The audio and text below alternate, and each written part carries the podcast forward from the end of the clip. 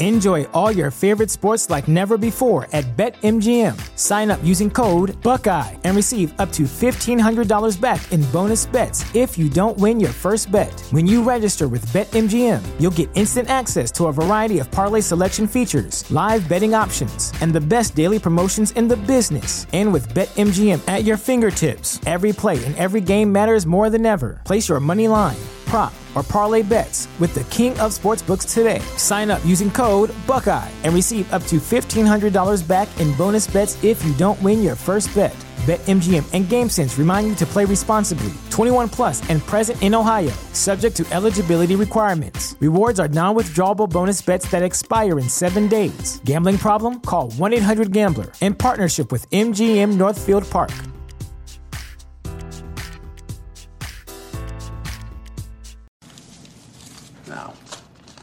Business we have heretofore, you can speak with my aforementioned attorney. Good day, gentlemen. And until that day comes, keep your ear to the grindstone. Hello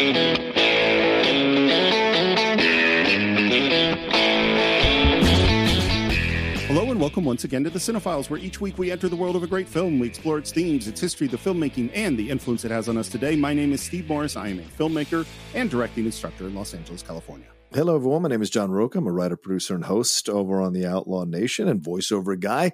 Uh, and very excited to go back into Southie for the second part of Good Will Hunting. And I am very excited to welcome back to our microphones our very special guest, a very special person in my life, Karen P. Morris. Welcome back to the Cine-Files. Hello. Thanks for having me. and I think we're just going to jump right back in. We just had that incredible scene with Sean and Will uh, that ended so powerfully. And now we go from some heavy stuff to a scene that I think is so much damn fun, which is Will and Skylar's first date. And they're right now, they're in like a joke toy house goofing around. It's really sweet. Yeah, and I'm I'm pretty sure I read that the woman in the scene is actually like one of the proprietors of that joke shop, that place that they, she is, you know. So, which I mean, you can't cast better than that. I mean, she is the real deal, and I love her. and I love Minnie Driver. I'm going to say it over and over again in this film. She's so funny in this scene. She's so comfortable being goofy, and as she's wearing like these, you know, joke glasses and speaking in this weird voice, and she but then we get some backstory. She says, Growing up in England, you know, I went to a very nice school. You know, it was kind of progressive, organic, do it yourself, private school, and Harvard, hopefully med school.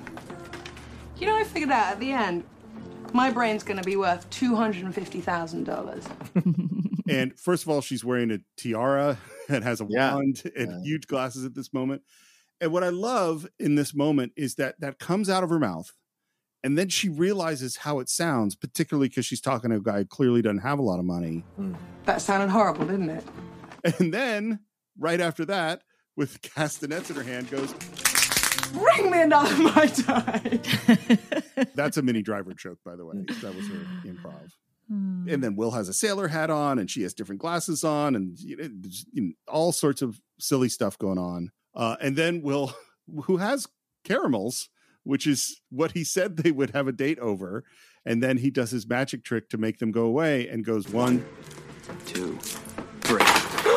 throws them over his shoulder. I love his last line. That's- it works better when I have my rabbit. They're both adorable in this scene. Like they are both ridiculously cute because you can see that burgeoning, you know, young love kind of like, I don't know how to behave around you. Can I be as goofy as I really want to be around you? Can I, you know, can I show you these pieces? It's it's really sweet.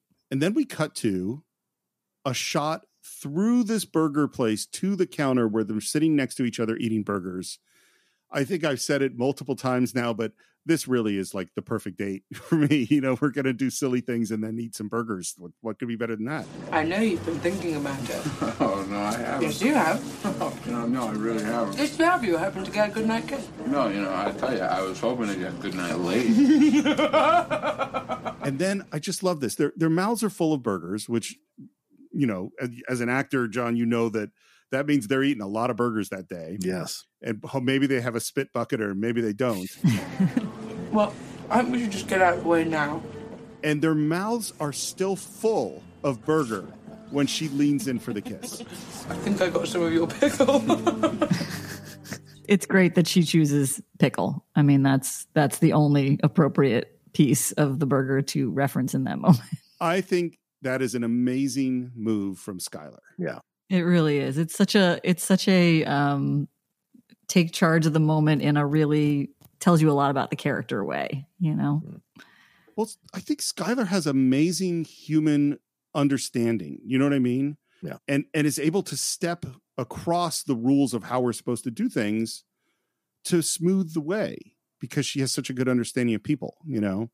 so I, I think this is an incredible date sequence. And I also think just it points out something that uh, we've talked about the idea of love and first sight in movies and and basically if you have a very attractive guy and a very attractive woman and they look at each other in a movie we're going to assume they're attracted to each other that's just that's how movies work Yeah. but that's not the really good stuff this sequence shows why these people fall in love Mm. you know Yeah. you get why you would fall in love with skylar and you get why skylar would fall in love with will Yeah. Yeah. it and it's and so i'm so much more invested in this relationship Well, and you really get you get a sense like in that moment that they really do belong together. Like they're Mhm. it, it on they're one of those couples that on paper look like they would not fit at all, but there's something in their personalities that comes out in these sweet tiny little moments. And that's, you know, and we all know in relationships that that's that's, That's the where stuff. that's the stuff. That's the good stuff is those tiny little moments. It's not the big stuff. It's the little stuff. And Sean will get to that later on in, you know, in in the other scene, but it's so true that it's those little quiet moments that can really solidify Mhm. um, a relationship. we cut back to sean's office will shows up and sean basically says Come with me. and will follows him out and we end up on the bench and when i say that will and ben wrote this scene to bag a supporting actor and they tried to write an oscar scene that is exactly what they were thinking and what they said that is why this scene is here Yeah. they And- didn't know that it would work I I timed it. It is it is a four minute monologue. Wow. A four minute monologue. And that John, you know, I mean, we all know that's that's hard. That's a hard thing to do to pull off. And and I mean there's Yeah. there's definitely a lot of pauses in it. There's some there's Oh, sure. some- There's angles and there's shots. there's there's some moments you know but it is a four minute robin is is robin is working his ass off for four straight minutes making that scene look effortless and and it's it's so beautiful And I sense that Will senses where Sean is going, which is why he rolls out the jokes to try to to try to avoid it. And Sean's like, "We're not. No, we're going through with this." You know, and I love that. you know what the monologue reminded me of john is a movie we did earlier this year Mm-hmm. which is ben johnson in the last picture show Oh yeah, yeah, yeah, yeah. you know you're talking to a young guy and laying some wisdom out in front of the water Wild in my youth and all of that. Yeah. yep Thought about what you said to me the other day about my painting. Ah. Stayed up half the night thinking about it. Something occurred to me. I fell into a deep, peaceful sleep and haven't thought about you since. You know what occurred to me? No. You're just a kid. You don't have the faintest idea what you're talking about. Why, thank you. It's all right. i think what sean manages to do Hmm. is to show strength through vulnerability in this scene yeah Yeah. and that is that takes a lot of courage and wisdom to do that Yeah. So if I asked you about art, you'd probably give me the skinny on every art book ever written. Michelangelo. I know a lot about him. I bet you can't tell me what it smells like in the Sistine Chapel. You've never actually stood there and looked up at that beautiful ceiling. and this is this theme of will has learned tons of stuff Yeah. but has also used that as a wall to prevent him from living Oh yeah. I ask you about love. Probably quote me a sonnet. But you've never looked at a woman and been totally vulnerable. That moment yeah that's i mean because that's that's what he was just doing a little bit he was dipping his toes in the water with skylar Mm. of being vulnerable like he was he, he wasn't being totally vulnerable but he's like he can see that that's something that could possibly happen with her down the line Th- this movie does a thing that I think 100% works that I don't agree with, Okay. but I love. And what that is is it links mental health and finding love in this way, and that's what this movie Hmm. is. You know, is Will has to be vulnerable to Skylar and put himself out there in that way, and that's that's the secret to his mental health, and that's and it works great in the movie. I think people don't necessarily need to find the true love of their life in order to work on their mental health. You know what I mean? Those yeah, aren't no, absolutely. those aren't exactly the same things. But you might not find or be ready for the true love of your life if you don't.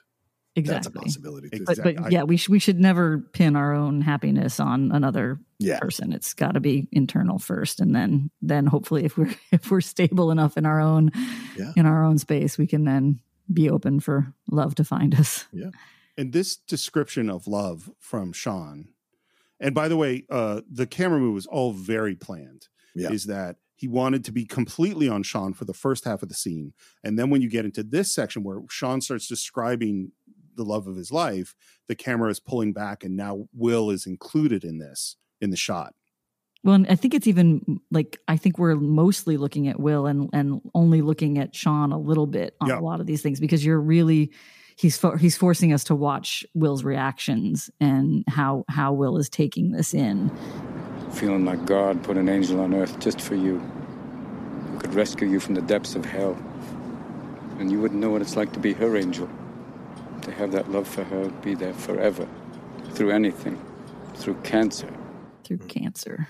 it makes me almost cry just just saying those words Mhm. and thinking about that moment because that's the turn that's what will got wrong when he said oh she you know she did she sleep with somebody else no through anything through cancer Well, and I can only imagine that speaks to you, John. I mean that that Oh yeah. it's it's got you. I mean, Yeah, and the dedication you know that my mom had for my dad during that whole process was incredible, you know, and you saw that and um you know, you saw the effect on both to be honest with you. Um and it's not all sunshine and rainbows either, but those are the things that it's the love that keeps you around. It's the love that keeps you committed to, you know, taking care of that person, you know, Yeah. genuinely. I hadn't, I hadn't thought about it till you just said that but Yeah.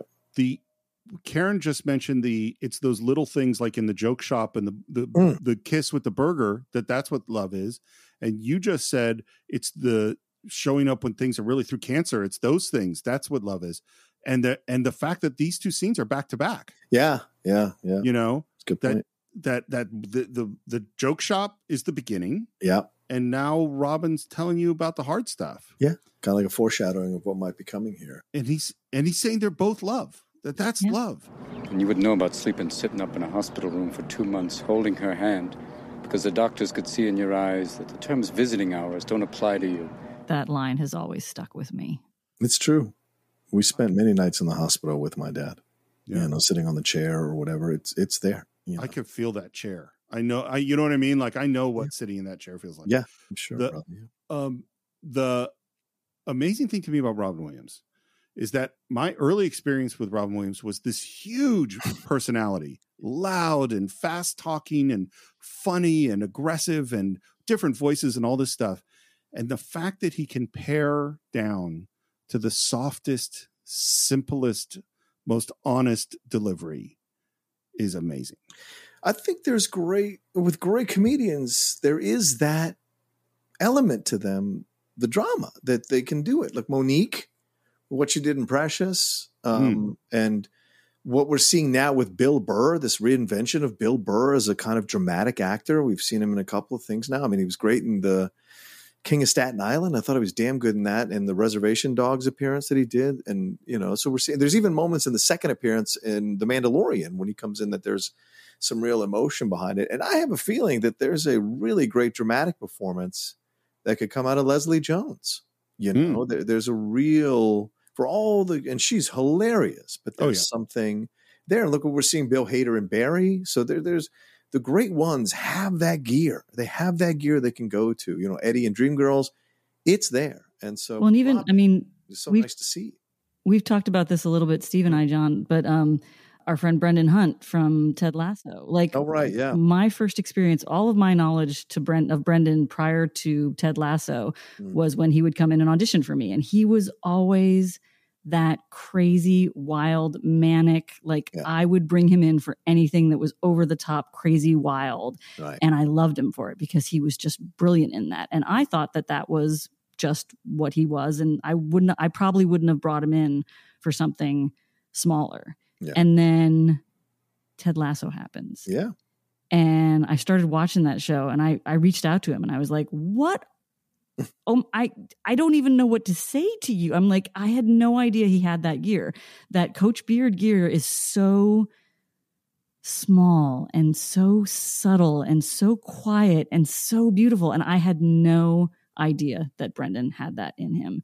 And now I've watched him for two seasons just killing it doing that that I find it hard to remember him in those big things from from earlier on but i love knowing that he has both of those gears and i love it when when actors get a chance to show that other side of them that you know you know like just like um uh bryan cranston Right. going from malcolm in the middle to breaking bad like that was one of the greatest transitions ever I think of of a of an actor blowing my mind of showing me a complete like like an, a casting director trusting them to do something or a director trusting them to do something and going I'm so glad that they did that. I'm so glad that that opportunity happened.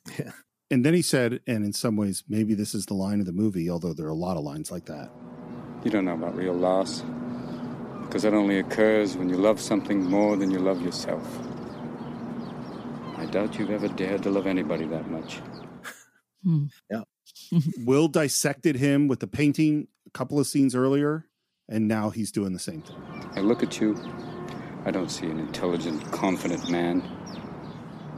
I see a cocky, scared, shitless kid. But I love the gentleness of the next part. But you're a genius, Will. No one denies that. No one could possibly understand the depths of you. But you presume to know everything about me because you saw a painting of mine. You ripped my fucking life apart. So he's not saying you didn't hurt me. Right. He's not saying you didn't see truth. Right. That's what I mean by strength through vulnerability. Yeah, he's he's teaching him that there was a different way he could have handled that situation. Yeah. You're an orphan, right? And you can see Will looks down at that moment. Because now you see he's getting into where Will's pain is. Yeah, yeah, yeah. Do you think I'd know the first thing about how hard your life has been? How you feel? Who you are? Because I read Oliver Twist. Man, if you want a pitch from a therapist to get a gig, I don't know if they say things like this on our wonderful sponsors, BetterHelp, but if the therapist says to you, Personally, I don't give a shit about all that because you know what? I can't learn anything from you. I can't read in some fucking book. Unless you want to talk about you, who you are, then I'm fascinated. I'm in. That just uh, that that moment. If I was Will, I was I'd be I'd be all in at that moment. that works on me. But it's scary too, which is what Sean says next. But you don't want to do that, do you, Sport? You're terrified of what you might say. He stands up and says, Your move, Chief. I love how many of his little things, like the the sport, the chief, the like the the. It's a great character choice, and I don't know if those were in the script or whether that was Robin Williams, but I love. There's there's just something about that that gives me insight into Sean's character. Absolutely. I don't know about you guys, but like when someone uses a not my name, but uses a different way to refer to me, sometimes it's great and it pulls me in, and sometimes it's very off putting and pulls me out. And I hmm. think the way that it's used by this character in this in this movie, I think it it really works for him. I think you're making a great point, Sport. There's, I remember my very first playwriting class talked about repetition and transformation. And the movie opened with Chucky showing up to pick up Will. And now we're back, repetition. Chucky is walking up to the house with coffee, knocks on the screen, waits. Will comes out, takes the coffee, and they drive away. Repetition, and we're heading to transformation. It's pouring rain, and Will calls Skylar. She answers. Hello? He doesn't say anything. Hello? She says, and this is a point you made, Karen, in your our last episode. Professor Valenti, you calling me again? I mean, you said that all students would have that professor. Yeah. Apparently, Skylar, all female students, I guess, and apparently Skylar does too. Yeah. I wouldn't be surprised if there are some male students that have that professor too. Christ, who did you call?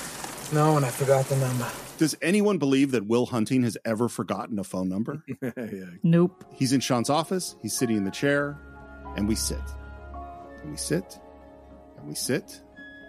Whole hour goes by. What do you mean I didn't talk? You were in there for an hour. He just sat there counting the seconds until the session was over. It's Pretty impressive, actually. What is this, some kind of staring contest between two kids from the old neighborhood? Yeah, it is. And I can't talk first. We're back at MIT. We've got another a new math professor who's saying that this whatever they're doing, of course, we don't understand what any of the hell this is, won't work. And then Will just puts another sheet on the overhead projector. Look, look. I wrote it down. It's, it's simpler this way. And just the look of crumpling defeat on this professor, And then Tom shows up, right? trying to comfort him. Sometimes people get lucky. You're a brilliant man. Okay, now I do have to talk about Tom. I was trying like, I don't know, he's have five, six lines in the whole movie. And he manages to create such a character for himself. I love Tom. I love Tom, and I love Tom especially in that moment because he is he is being exactly what Tom needs to be in that moment. Also, the way there's a you know Van Sant brings him to life in the movie as well by giving him some close-ups, right? Yep. That, that shot there with the professor, Good point. um, and then also earlier when he's rubbing Will's hair, we cut to Tom sitting there, and Tom does an eye roll, you know, because he's jealous in a Yeah. weird, petty kind of dude, figure this shit out kind of way. like it's weird, you know. Well, I think to some degree, people treat other people the way they wish that they were treated. Mm. And I think Tom has been there for fucking Professor Lambeau from the beginning. Well, he doesn't respect Tom. Well, well, this is what's so sad. He doesn't even see Tom. No, right? Yeah. Exactly. Tom is just a person he can use, Right. you know, who's convenient, who worships him. And now this guy, Tom, just gives the love to this other professor that he wishes that he had. He wished Lambeau would say to he wants his hair ruffled. I mean, he doesn't have Yeah. much, you know. Yeah, and you know, we didn't mention this, but this is also like Jerry's not an easy guy to like. No. And um, we didn't mention this, but when Will is walking out of the session with George Plimpton, Jerry is once again regaling some young female student with the idea of de, uh, what was it de, breaking down a theory is like a symphony, right? Right. and some young dude who was off screen says something like it's almost like a foreplay or whatever. Yeah. like- and oh, he yeah. he's too obvious about it, and Jerry gives him a death stare for interrupting him as he's trying to seduce this young female co-ed in that moment. Yep. Uh, and so that you know the guy is not, and, and as you said uh, in the first part, this is something Stellan wanted to put in the character, and so the fact that he is like trying to force a father son relationship with Will at the expense of Tom, without even seeing Tom, as you said, Steve, speaks volumes about the kind of human being he actually is, and how this motherfucker needs therapy more than anybody else in the movie. Um, I also, by the way, I'm I, I'm kind of fascinated by your names, and one of the things I've struggled with in Yeah. talking about this is whether or not to call him Gerald, Professor Lambeau, or Jerry. And Jared. I think there is a big, di- like the guy that stood up in front of the MIT class and made Yeah. that speech. That's Professor Lambeau. This is supremely confident, arrogant, you know, has his own style and thing guy. The guy we're going to see later on with Sean, that's Jerry yeah, you know, and he doesn't want to be Jerry. He wants to be Professor Lambeau, Fields Yeah. Medal winner, you know. So we're back with the staring contest with Sean and Will. Sean even starts to fall asleep. And right as he starts to fall asleep, Will just starts talking. I was on this plane once, and I'm sitting there, and uh, captain gets on. He does this whole, you know, we'll be cruising at 35,000 feet. But then he puts the mic down. He forgets to turn it off. That is clearly he was waiting for him to fall asleep. And so he turns to the co-pilot, and he's like, you know, all I could use right now is a fucking blowjob and a cup of coffee. So the stewardess fucking goes bombing up from the back of the plane to tell him that the microphone's still on. This guy in the back of the plane's like, hey, hon, don't forget the coffee. Sean laughs at the joke and says, You ever been on a plane? No, but it's a fucking joke. It works better if I tell it in the first person. Yeah, it does. One of the interesting things, by the way, that I heard in the commentary track is that in general, Matt and Ben, one or two takes, maybe three. Robin was at least six or seven takes Mm, because he's a he's a super perfectionist right. and wanted to keep trying different stuff. Right. You know, and he would try different lines, he would try different line readings, different approaches. And Gus Van Sant basically had to repeatedly go, "I got it. We we've done enough." Because Robin wouldn't want to move on. And then you could tell that Will has been thinking this thought for weeks since that scene at the, on the bench, and says, I have been late, you know. Big time. Big time. Yeah. "Big time, huh?" Um, and he talks about that he had gone on a date, uh, but he hasn't called her. And he says, "Christ, you're an amateur." This girl's like fucking perfect right now. I don't want to ruin that. Maybe you're perfect right now. Maybe you don't want to ruin that. Uh, Sean cutting through his bullshit is just great. Yeah. And then he says, and this line will come back to haunt him. But I think that's a super philosophy, Will. That way you can go through your entire life without ever having to really know anybody. And there's a pause. And then he says, My wife used to fart when she was nervous. So some of this is in the script, and a big part of this is Robin Of Williams course. improvising. Of course Yeah. Yeah, I read that a lot of that is. Can you imagine sitting on a in a room with Robin Williams improvising directly at you? Mm-hmm. so those shots of Matt Damon laughing, that's Matt Damon laughing Yeah, of Robin. Williams, whatever he was saying. And apparently people were like crew members were running out of the room so they didn't laugh and ruin takes. Ben Affleck was Ben Affleck was mostly on the set for everything. Wow. And Kevin Smith was on the set for some of this stuff, a lot of this stuff.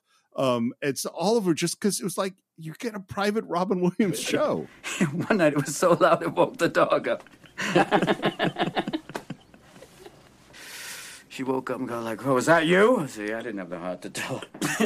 oh God! she woke herself up. if Robin Williams is going to improvise and I'm in any way involved with the production, I want to be on set there watching that. Yeah. I mean, it's wonderful stuff, you know. Little things like that. Yeah, but those are the things I miss the most. The little idiosyncrasies that only I knew about. That's what made her my wife. Oh, and she had the goods on me too. She knew all my little peccadillos. that is one of my favorite words. And I'm so glad that Sean uses that word, especially describing his wife, because it just. It's it's such a non-used word by most people, and it's a word that I love and I use all the time uh, because I just feel like it it encapsulates a lot. I think this next line it says a lot about relationships that we never talk about. People call these things imperfections, but they're not. Oh, that's the good stuff. And then we get to choose who we let into our weird little worlds. I remember when Karen and I first moved in together, Mm. and you start to see weird stuff that you do because somebody through, else through someone see- else's eyes. Yeah, because someone else is seeing it for the first time. And you're like, oh, that is kind of weird. Or see the weird stuff that they do. You're not perfect, sport. And let me save you the suspense. This girl you met, she isn't perfect either. But the question is whether or not you're perfect for each other. and it's not just marriage too it's it's friendships too when you start to see you know when you're when you're spend a lot of time with one person and you just start to really see them in their moments you know when they let you in Now, you can know everything in the world, sport, but the only way you're finding out that one is by giving it a shot. You certainly won't learn from an old fucker like me. Even if I did know, I wouldn't tell a piss ant like you. Uh, why not? You told me every other fucking thing. Jesus Christ. Fucking talk more than any shrink I ever seen in my life. I teach this shit. I didn't say I know how to do it. And you can see, like, he likes Sean, you know? Yeah, the walls are coming down. Yeah. Yeah. yeah i mean because that's it's that ability to joke with each other and be that almost mean to each other that shows how much they trust each other you know And then, East Coast, that's East Coast ball busting. yeah, Yeah. totally yeah so Will's next line is You ever think about getting remarried? My wife's dead. My question for both of you is Is that a friendly, curious question or an opening to an attack? I don't know. That's a great question. Um, I'd have to rewatch the scene and watch his face and where Van Sant, like how long he drags out the looks between them to see what's going on. But my, I guess my initial reaction would be, I think he's just trying to make conversation um, because, as you said, he's kind of put the walls down a little bit. But he did call him a pissant, so maybe Will is feeling a little more comfortable. Uh, as Karen pointed out, the banter between them. So he thinks he can ask about this and get to know him a little bit more. And uh, the reaction there from from Sean is pretty strong. You know, I, I don't think it's actually either. I think it's more um, Will trying to learn to see if he can get even deeper into learning about Sean Mm. because I think he knows the answer, and I think he knows the answer is going to be my wife is dead. Oh, yeah. I think he knows that that is going to be the answer, and I think he wants him to say it, and it, I think he wants him to know that he sees that. Like I feel like there's almost a a, a moment between them where he's he's saying he's asking him this question, knowing the answer he's going to get, so that they can have that just known between them that that he gets Hmm. more of the wife thing now. A, a few you know a few sessions later, he's starting to understand more about what that relationship was because I think he's showing him that he's starting to understand the relationship stuff that he's teaching him about how he has to be all in with Skylar to see if it's going to work that you have to be in a relationship to know if it's if your things work with each other Yeah. because those are the Um, lessons he's ta- telling him so I think that's him kind of leaning into that my feeling and is that it is a friendly conversation line that Mm. it isn't it isn't meant to to probe for weakness Right. but when uh, robin comes back with she's dead he sees weakness and he can't stop himself Yeah. Well, I think that's a super philosophy, Sean. I mean, that way you could actually go through the rest of your life without ever really knowing anybody. sean says Time's up. you'll also notice will is reluctant to get up and leave Yeah. we're back at harvard we're at a dorm uh, and Will does the classic hold the door and can get, you know, the, the security's not that tight. He's walking through the hallway and finds Skylar practicing her piano and singing. Hello. Hey, Where have you been? I'm sorry. You know, I, bl- I blew it. and he wants another date. But she's got homework to do. It's some, you know, organic chemistry, hard stuff. I've got to assign the proton spectrum for ibogamine. Well, that sounds really, really interesting. It's actually fantastically boring. And he heads off. And then we see him on the back of a napkin, we know, doing her homework. Where the fuck did you get this? Because I don't think she could even conceive of the fact that he just did it Yeah. at this moment. I had to sleep with someone in your class. Oh, I hope it was someone with the open toe sandals and the really bad breath. I want to ask Karen this real quick.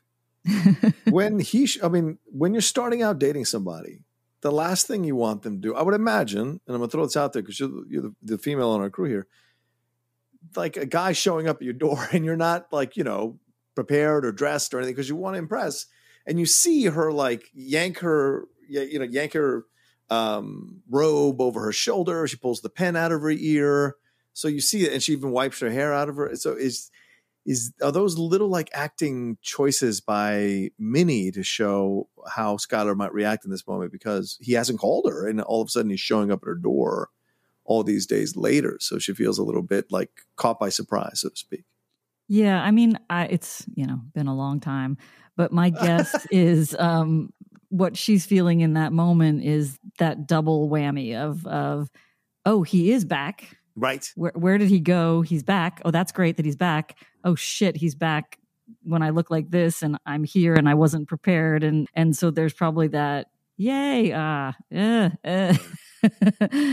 but I think the great thing about her character is that I feel like there's enough self awareness in her that she knows that whatever little things that she's picking at on herself because she feels self conscious is not something that he's going to pay attention to. I think that's more just about her feeling um, comfortable in her own skin because that's, you know, as we all know, um, so much of attraction is about confidence. It's not what you actually look like or anything. It's how you feel in your own body in that moment. And so she probably was picking at her her appearance because she just wasn't feeling great. But then that starts to go away because the moment the momentary realization that he is there, he came back, right, does boost the confidence, and so it kind of outweighs whatever undermining of her own situation that she was doing to herself before she realized that. We cut to an excellent dating spot, the dog race. Hey. Apparently, they did go to the real races, and Minnie Driver really did make a bet on the dog, and it really did win. That's awesome. Yeah, I- and I, I don't know if you remember this story, Steve, but when I was when I was in school in Boston, um, there was one um, acting class where we did these um, these Blanks, um, empty yeah, scenes yeah, of the empty yeah. scenes. John, do you, did you ever do these? Um, they called them like review sketches, and they were just scenes They were like a page and a half of innocuous dialogue that said nothing in particular. It had no no context. There was yeah, there was Oh, no context. just It was all it was it was just random lines Oh, that could happen in any situation, and you had to imbue it with you know you you'd, you'd had to you, you you would come up with your you and your partner would come up with your situation of what your review sketch was about, Right. and one of my partners and I um, got on the T and went to the dog track and we did our review sketches on the T back and forth and we we we, we made our whole thing based on a trip to the dog races in Boston.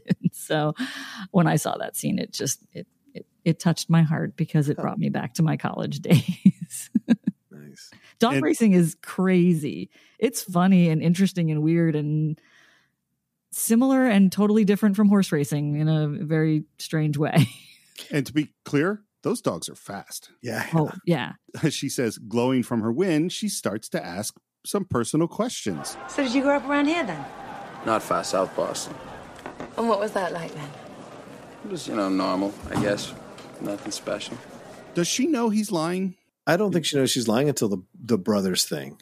I think that's where she for you know starts to kind of log some red flags in her mind. Like this is odd. My guess is she hasn't, uh, like, that she certainly isn't necessarily going to take his first answer as being Ah, yeah. the truth. I mean, I think she knows him enough at this moment to just go, okay.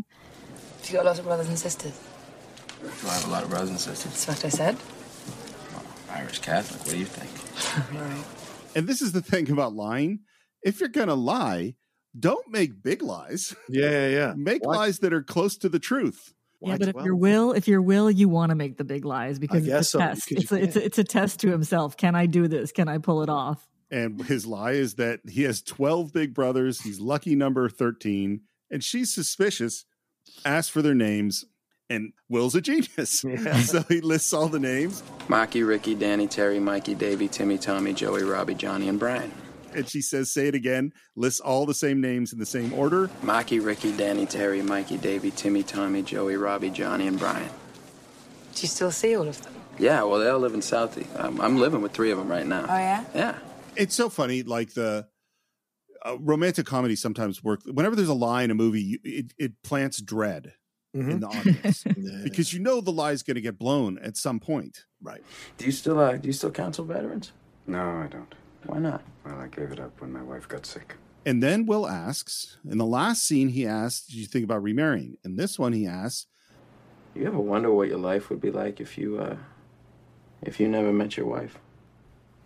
What, wonder if I'd be better off without her? No, no, no. I'm not saying like No. better off. I didn't mean it like. It's all right. It's an important question. I think that's such an important line because that is Will caring about Sean's feelings. You're right. And purposefully, blatantly showing him that he cares about his Yeah. feelings. Like He's, he's saying, I'm not trying to he's use saying, I am attack." not fucking with you right now. Yeah. You think I might be. That's not what's going on. Oh, I got regrets, Will, but I don't regret a single day I spent with her. So when did you know like that she was the one for you? This whole sequence is great. it's so much fun. October 21st, 1975. Jesus Christ, you know the fucking day? Oh, yeah. Because it was game six of the World Series. Biggest game in Red Sox history. Yeah, sure. My friends and I had you know, slept out on the sidewalk all night to get tickets. You got tickets? And you could tell, by the way, that Sean has told this story before. And what he does that's so interesting, the way he tells the story, is he has them get the tickets. He has them walk into this bar. He has them see the girl.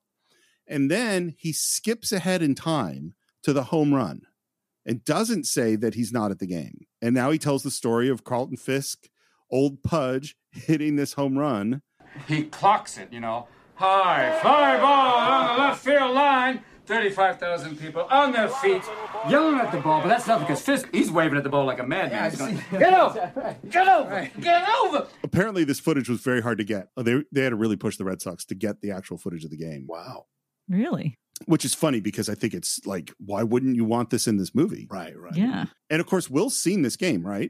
Yeah. Right. Seen highlights and probably heard about it from a number of people Yeah. in Boston. Yeah. And I love how we're intercutting with the game with Sean telling the story, but he and Will are acting out the story too. They're both so excited and involved. And then it hits a foul pole.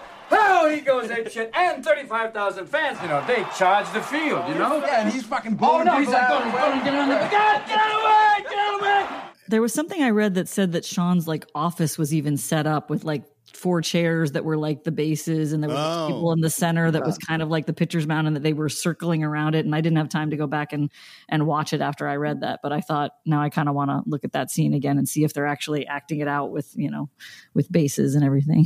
I can't fucking believe you had tickets to that fucking game. Did you rush the field? Uh, no, I didn't rush the fucking field. I wasn't there. What? No, I was in a bar having a drink with my future wife. And now I love that Will is upset. Not only is he upset with Sean for missing this game, God, and who are these fucking friends of yours? They let you get away with that? They had to.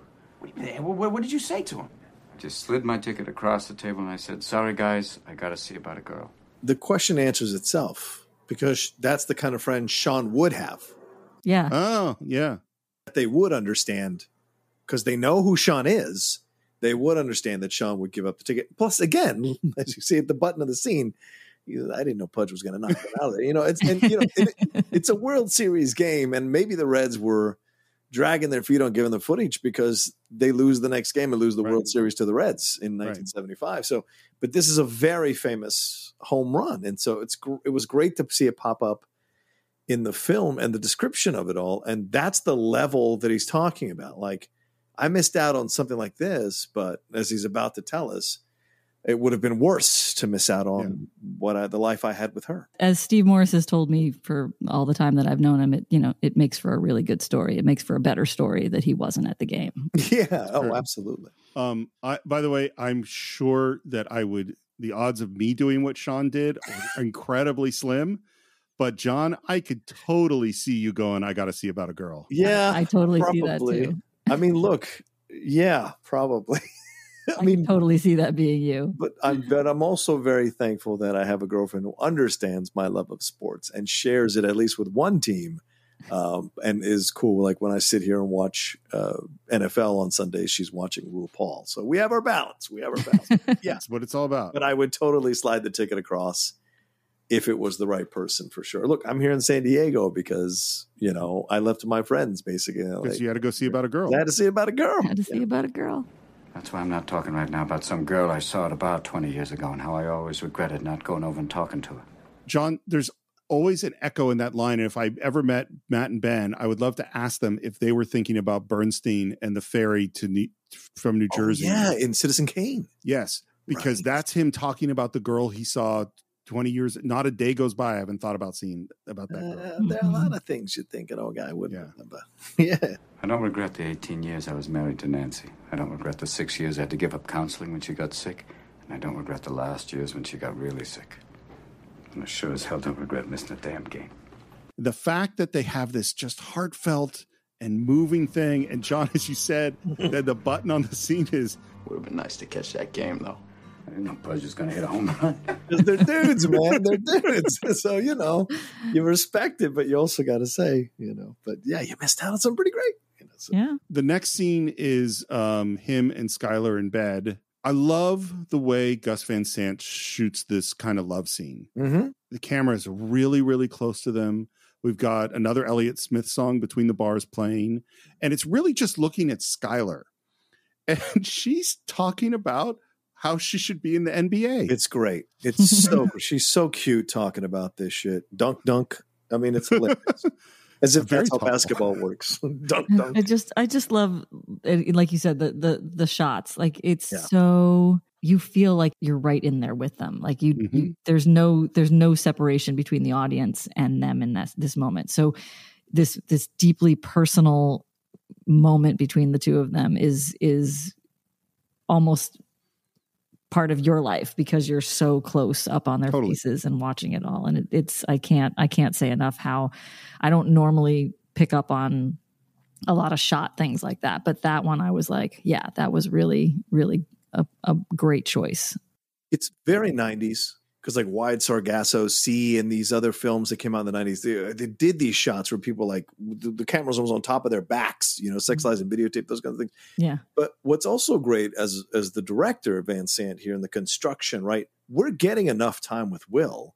We've we've got to fall in love as an audience with Skylar. Yes. Yeah, so him that's a good keeping the camera where Will is below camera length and God knows what he's doing there, but we're focused on Skylar and her face and her messing with the eight ball and her talking about her. She's all about the three points. All of that is there um, so that we can fall in love with her. We can feel she's cute. We can feel that, damn, you know, I wish that was me. You know, that it's so smart in how that's constructed. And Will only occasionally pops up to have the back and forth with her about um, the brothers and that they stay there all the time. And, and and that is a total thing where she would question like, why are we always at your place? That absolutely is a thing, or our place rather. Yeah. Is it me you're hiding from them or the other way around? All right, we'll go. When? I don't know. We'll go sometime next week. What if I said I would not sleep with you again until you let me meet your friends? And there's pause, and he says, it's like 4.30 in the morning. They're probably up. Oh my god. Men are shameless. If you're not thinking with your wiener, then you're acting directly on its behalf. You bet. and on behalf of my wiener, can I get like an advance payment? No, that's off. yes. By the way, Ben's voice answering the phone, Oh my saying, What do you want? That is from the joke that he tells later in the next scene. That's just Oh. lifted from that. How funny. Yeah. Wow. Um, and then we're back to the NBA stuff with hook, hook, dunk, dunk. Um, it's beautifully shot. And I love at the end of the t- tail end of that back and forth, she calls him out because he's making a baseball reference, and she goes, "Don't mess up your sports references. Don't combine the sports references." That's genius. I, I don't know how much of this Minnie actually understood, but I thought it was genius. You know. Um, and then we cut to she's come out and she's with the guys in South Boston. And Yeah. first Casey is telling a story, and then Ben Affleck gets to tell this story, which is like a classic. Apparently, South like everybody tells this story about their as if it was their uncle that it happened to. and Ben had heard this story a million times, was super excited to tell it. Yeah. And what they did was they did some takes where Ben just told the story. And then Gus Van Sant, after they done those takes, said to Casey, keep interrupting him. Don't let him tell the story. Yeah. And then those two takes are intercut so that he can have the clean version and he can have Ben getting irritated and with all the interruptions. Right. And the story, if you want to hear what it is, go watch the movie. I would pick it up at cine-files.net. It's worth your time. So he finishes this story, gets a big laugh, and then Skylar says, Morgan, let's see if you can get this one. I've got a little story for you. She sings in this moment Mm. in a way that I don't think any of us ever expected Skylar to um to come out swinging the way that she does, and and she gets a fucking home run. She's one of the guys in this moment Yeah. telling the story. She's not trying to fit in. She's having fun. And look, the Casey Affleck, Ben Affleck back and forth about the story with Cole Hauser trying to, you know, calm down. Casey's almost like a dog, and Cole is trying to be like, stop it, stop it. You know, he's trying to calm him down. And the back and forth is so great and natural so that when she tells her story, it's uninterrupted. It really carries more weight and more power, and you're focused on it more to hit that ending. And the ending Yeah. is so great. Even Casey's like, "Oh, I've heard, I've heard dirtier. I've heard dirtier. What I love, and Karen, you sort of touched on this, is she's not trying to pretend that she's anything that she's not. Mhm. You know what I mean? She's not like trying to act like them. Yeah. She's not hiding that she comes from wealth, but she is also 100% comfortable in this environment with these Yeah. guys. Yeah. Like she doesn't, she doesn't feel out of place. Yeah. yeah, she, Because- body humor does not bother her in the least, and she is happy to throw down. Well, and a nervous person would never tell this joke.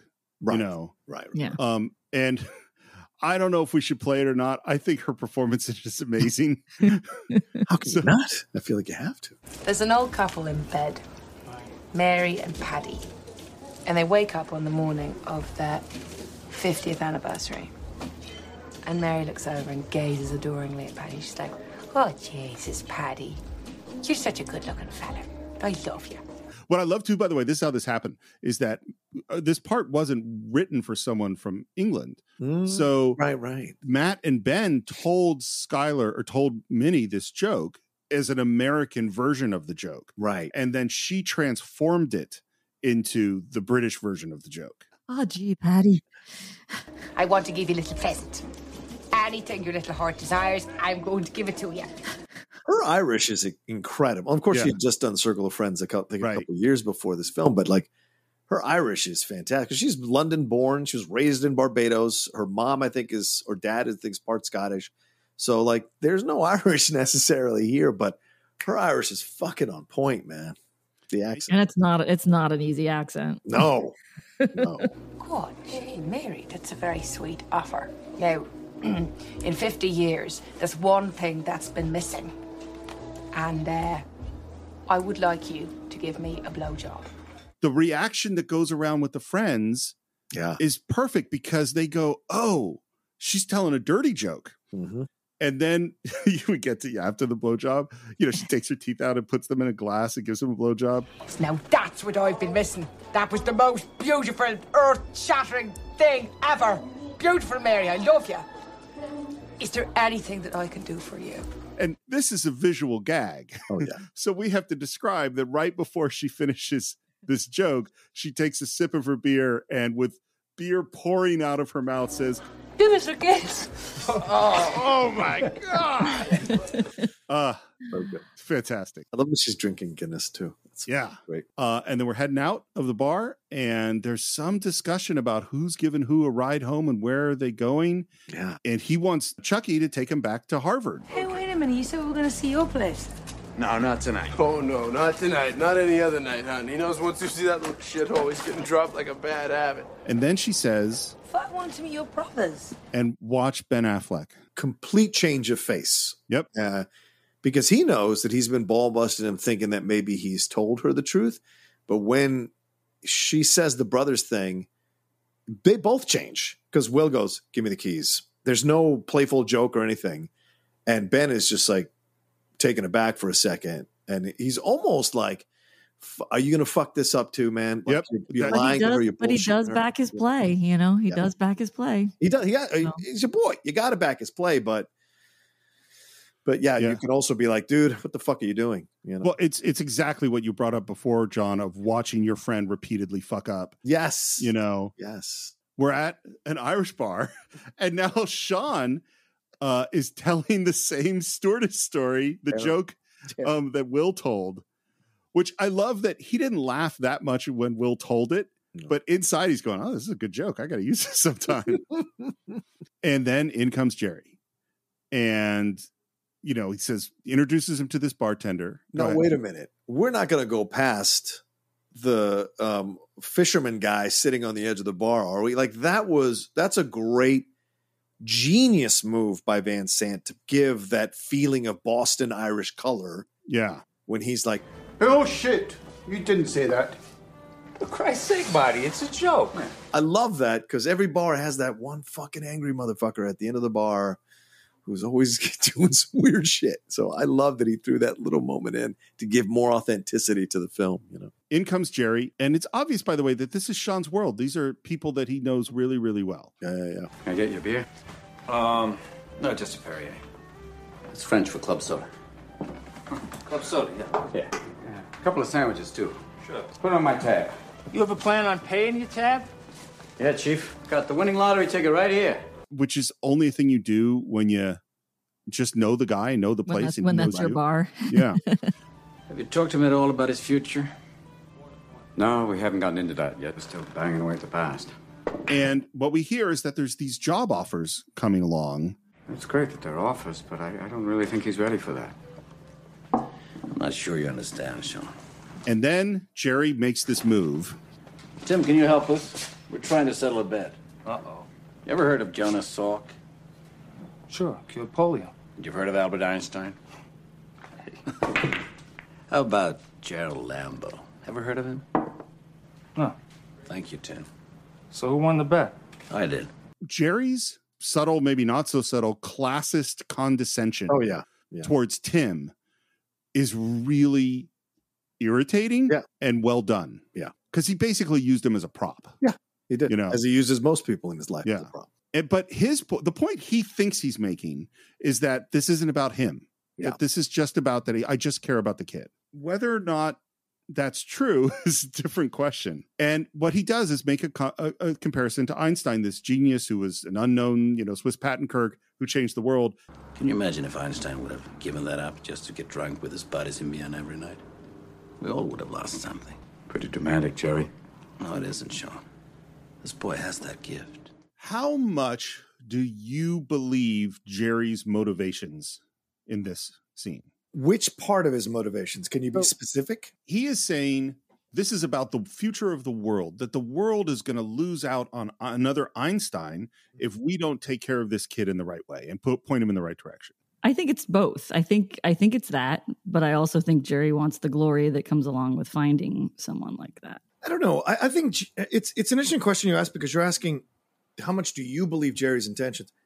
I think Jerry believes Jerry's intentions. So it's difficult to kind point. of decide if I believe his intentions or not because I think he does because he's fooled himself that that's um, what he's doing, that he's coming from this, you know, pure place because he's not aware of how he treats people. Blissfully, by the way, unaware of how he treats people or conveniently unaware. So for him to be conveniently unaware of his ulterior motives in the situation is not out of the realm of possibility. So I think he believes his intentions. I personally think he's not self aware enough to understand how he is manipulating, as Sean is going to say, manipulating the situation for the kid to, in essence, kind of validate his faith in him. I- like blissfully better than conveniently. I think blissfully Okay. fits him fits him perfectly. You, you know what just occurred to me listening to both of you is that I think Will is not the only person in this movie that needs some therapy. uh, yeah, I think you're. I agree with you, John. Mhm. He totally thinks that that's that he has these altruistic motives, but there's so much weird stuff going on. And so here's the way the scene was supposed to go. Oh, okay. Jerry just said this whole thing about Einstein and changing the world.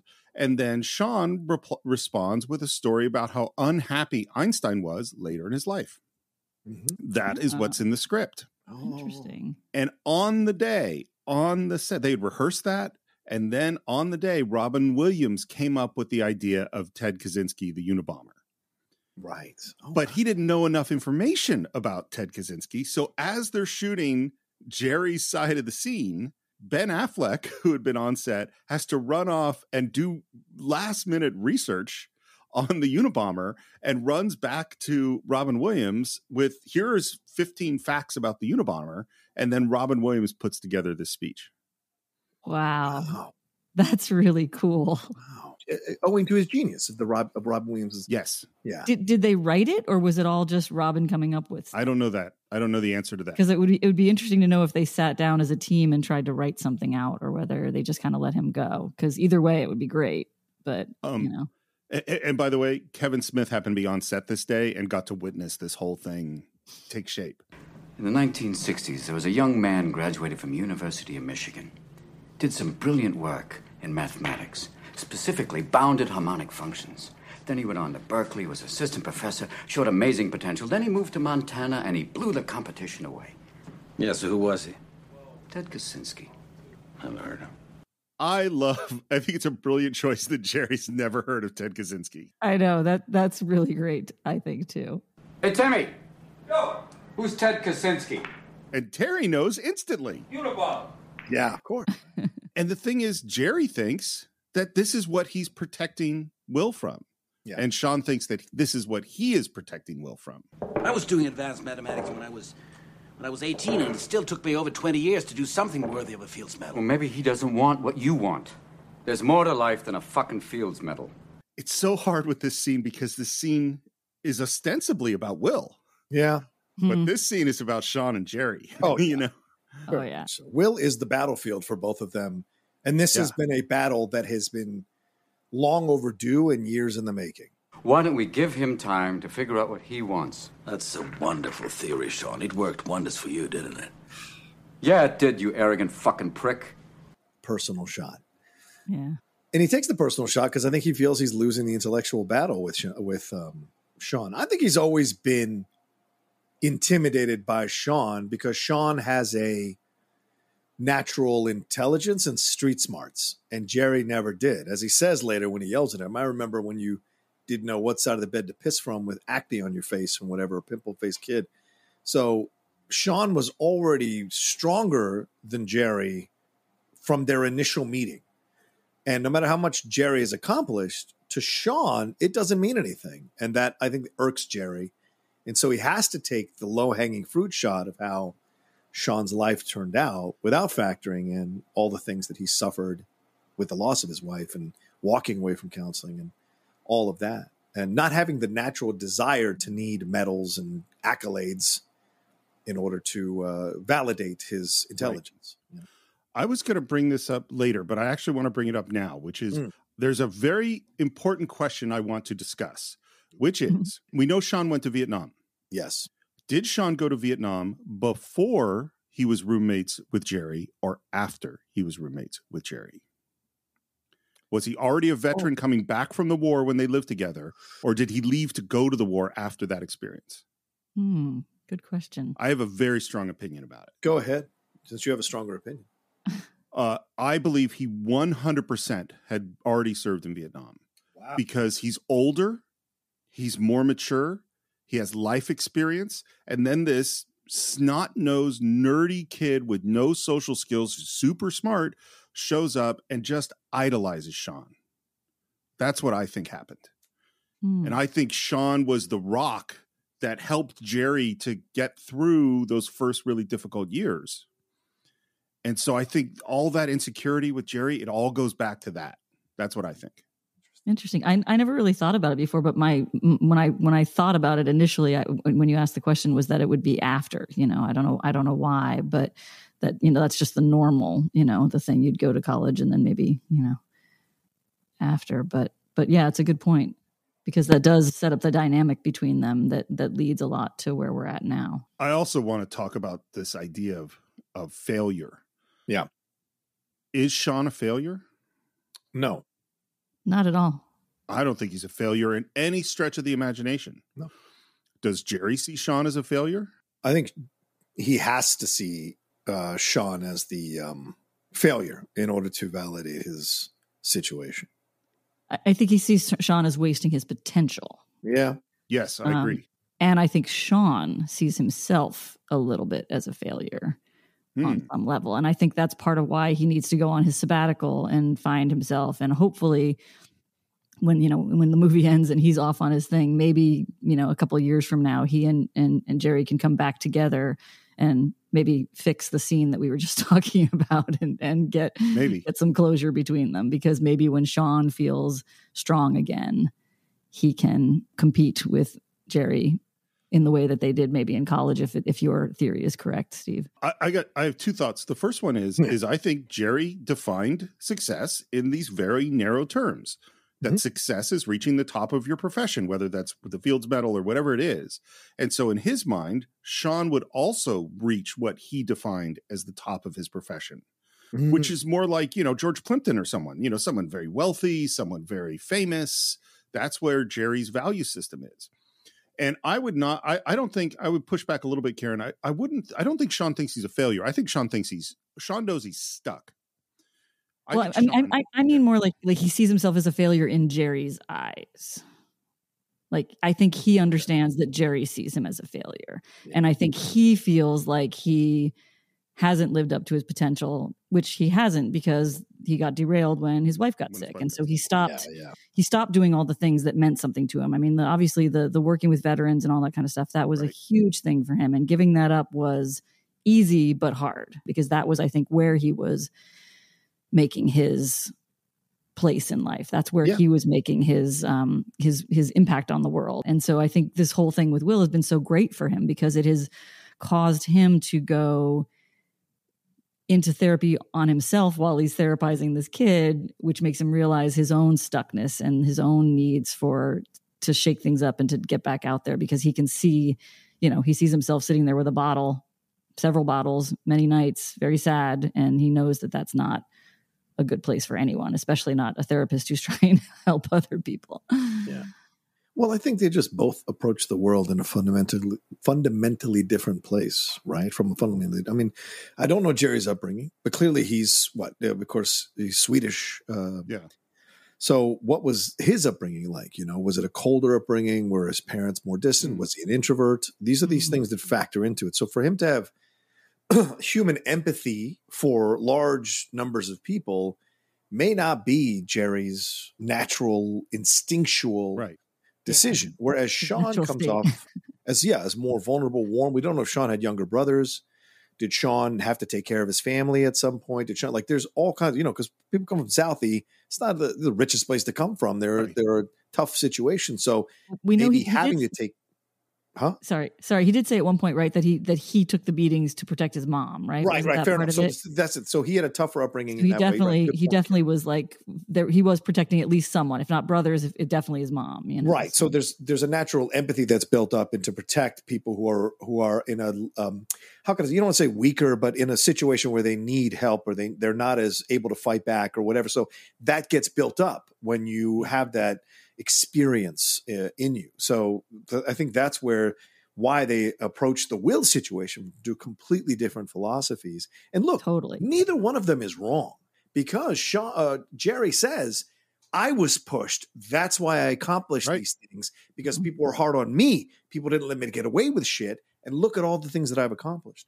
And Sean uh, had a different approach and was uh, had a different situation, and he accomplished certain things as a human being. Yes, that val- that is just as valuable as any Fields Medal or that uh, Jerry has, and I would argue could reap greater benefits as he gets older versus a Fields Medal for Jerry, which later in the film he you know scoffs out and tells Sean he can go get it or he can have it. He can go get it to him give, and give it to him. So there's the difference there in the philosophies, but neither one of them are wrong necessarily. And I would caution people to not think one is wrong over the other. It's just that both of them were able to accomplish things because of how they were particularly raised. So they're trying to transfer that onto Will. Yeah, and it also has to do with um with you know like you're talking about upbringing and all that kind of stuff. I mean, I think Steve would agree with me on this. Is that as a parent, it's really hard to know when to push and when to pull back. And you know, like there's certain kids like I was pushed by my parents, and I reacted well to it. I was I thrived by being pushed.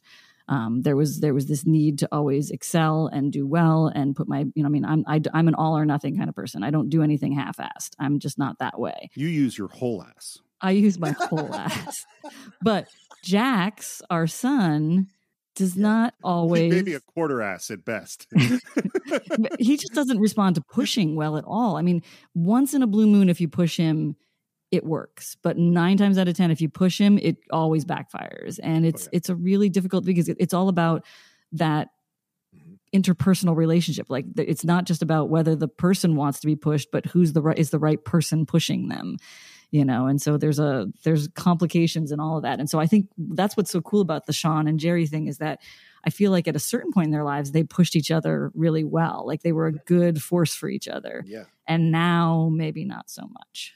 I mean, in a way, these are Will's two fathers, or at least Yeah. his Yeah. father figures. Yeah. You know, and and John, as you articulated beautifully, they represent these two. They, you know, there's the heart, that's Sean, and there's the head. You know, and and Will does need both of them. I came here out of courtesy. I, I wanted to keep you on the loop.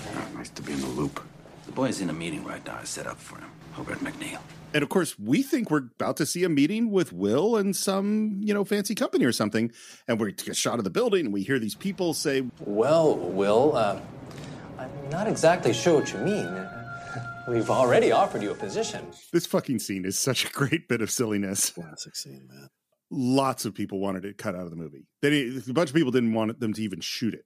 Yeah. Oh, really? Interesting. Well, because it's not about Will. It's just it's it's like a showcase for Ben Affleck, who I don't know if he's ever been funnier than he is in this scene. I think you might be right. There, there's something about him in this role that I just love. I feel like he, as he's gotten older, he's gotten more, you know, stuffy Serious and more, you know, serious and all that kind of stuff. In- In this role, you feel like you're getting, you know, young Ben Affleck who's really just willing to do anything to make people laugh and to and to entertain. You know, it's it's mm. it's really fun. Cut to Chucky. Mm. Let's take a moment just for his outfit. The, the Oh, yeah. shoes and socks. Oh my god. the suit that's a little too small, the hair that's slicked back, it's a weird color. Like, it's amazing. Nobody in this town works without a retainer, guys. You think you can find somebody who does? We tell you you have my blessing. But I think we all know that person's not going to represent you as well as I can. And they say they've offered him $84,000 a year. And he says, Karen, retainer. Retainer. Retainer. What's what's really funny, by the way, is I bet there's a bunch of people in this world that now know what a retainer is only because of this scene. Sure. You want us to give you cash right now? Whoa, oh, whoa, easy. Now, I didn't say that. And there's some beautiful malapropisms, to use a big word, mm. which means using the wrong word. Allegedly, your situation for you would be concurrently improved if I had $200 in my back pocket right now. I just love that he's throwing out random big words that he can think of, you know, whether they make sense or not. He's just like, what's a big word I can come up with right now? And they sp- scramble to put some money together. And he says, and I think this has just become part of the vernac- vernacular. Let me tell you something. You're suspect. You're suspect. He's suspect. That might have come up in a running charades or in a, a game of murder at some point. That might have come up. You're suspect. You're suspect. yes, you have to use that in a game of murder. I don't know what your reputation is in this town, but after the shit you tried to pull today, you can bet I'll be looking into you. They've literally given him some money, and we're totally rooting for Chucky, I think, in the scene. Oh, of course. And he's kind of walking away. They're totally bewildered. And he says, Now, in business we have heretofore, you can speak with my aforementioned attorney.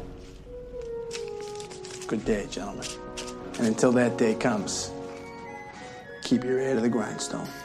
I love the ear to the grindstone too. It's, it's the tapping. It's the ta- it's all these little mannerisms of him. And Karen, I think you bring up an extra excellent point. This is Ben Affleck before everything. This is a relaxed guy from the from Boston hanging out with his buddy making a movie. He's much He's just more relaxed. fun. you It's yeah, know? and it but it's later when the pressure of everything, becoming the movie star and what and then being criticized by millions and millions of people. Can Oh, he yeah. act? Can he not act?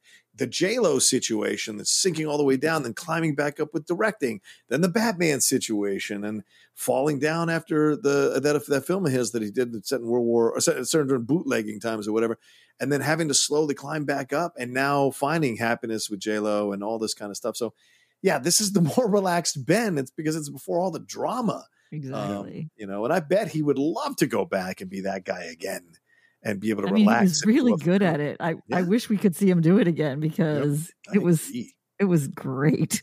Well, it's like him as a supporting actor in uh, Shakespeare in Love. Yes. Oh, so Oh, really funny. Yes. Yeah, really good.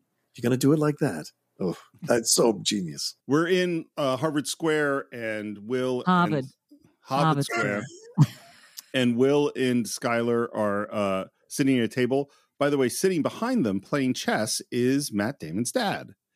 Oh, nice. And apparently, Hmm. he got so involved in the chess game, he kind of forgot that he was actually on a movie set, and they had to like, no, no, no, you're an extra. There's we're filming here. It's fine that you're playing. You're not playing to win here, guy. Come on. Do you have a photographic memory? And I think at first he kind of tries to deflect it. I don't know. I just kind of remember, you know. I mean, how do you remember your phone number? You know, you just do. I do love this moment. Well, have you studied organic chemistry? A little bit. Oh, just for fun. Yeah, for kicks. Yeah, it's so much fun studying organic chemistry. Are you mad? and then this line, it, it this line, it ends up going in a totally different direction from where I would have thought that it was about to go. She says, Nobody studies it for fun. It's not a necessity, especially for someone like you. Someone like me. and the danger signs, right? Someone like you. And you see his back sort of straighten up, and you expect that she's going to back down and go, Oh, I didn't really mean that. And no, I'm sorry. I, that just came out wrong. But instead, she pushes forward on it. Yeah. Someone who divides their time fairly evenly between batting cages and bars. I would hardly say it was a necessity. Calls him out. Yep. Yeah. Yeah. That's one of the great things about Skylar is just Yep. she's she's she is of a different world and is not phased by him. I don't understand how your mind works. Did you play the piano? I want to talk about this. No, I'm trying to explain it to you. You play the piano. And then he talks about how someone like Mozart or Beethoven, they when they looked at the piano, they could just play. So what are you saying? You play the piano? No, not a lick. I mean, I look at a piano, I see a bunch of keys, three pedals, and a box of wood. But Beethoven, Mozart, they saw it, they could just play. I couldn't paint you a picture. I probably can't hit the ball out of Fenway. I can't play the piano. But you can do my OChem paper in under an hour. Right. Well, I mean, when it came to stuff like that, I could always just play. It's a great explanation, by the way. It Yeah. really is. Like it, it works so well.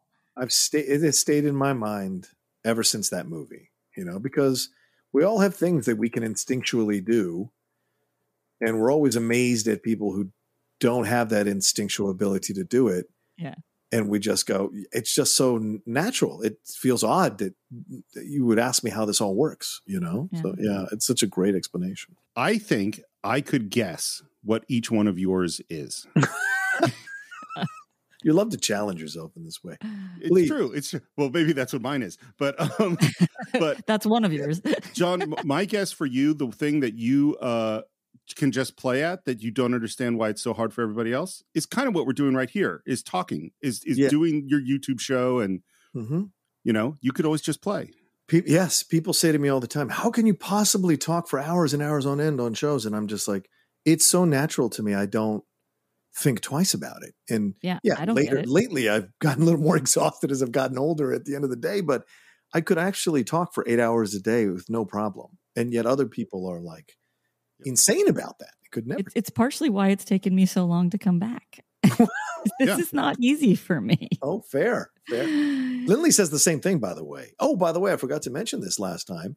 Lindley also graduated from Boston University with a journalism. oh Really? So nice she is a Nice. terrier. So yeah, so um, you know, I was talking to her about it. She loves this film, so I was talking to her about this film. But yeah, the same thing she says to me, like, I don't understand how you do it because she does two Zoom calls a day and she's just exhausted because she's such Yeah. an introvert. um and karen yours is singing Mm. Yeah, we've talked about it before where you're like trying, you know, you said like you're trying to find the note. I'm like, I don't I don't know what that means. Like I just know Yeah, I just know yeah, where the note is. I just I don't I don't need to try to find the note. And when I try to find the note, that's when I lose the note. You know what I mean? Like it's one of those weird if I try too hard, then I can't. I so envy people like you. I don't even know how to even begin to find the note. So yeah. you Really? That's but you find I mean, you, you're actually a very good singer, John. No, nope, nope, nope, nope, no. That's not true. Don't tell people that. Don't tell people that. Okay. Well, I I I've heard you sing many a times that impress the hell out of me. So it might not be your fort, but uh, it is something you are very good at. Are you trying to be my scholar? For someone like you, it's pretty impressive. Yes, that's exactly what I was doing. Give me credit for that. By the way, I love Minnie Driver's head bob here in this. Yeah, because it's so much fun. Yeah, the, her little her little thing like that is just genius and gives more All of her her mannerisms. per- yeah, it's just so more of the personality of why you like her as a character in the film. You know, And I'm so glad they did let her stay British. Like Yeah, I just, yeah. you know, like that. She's so charming. Come here. I have to tell you something.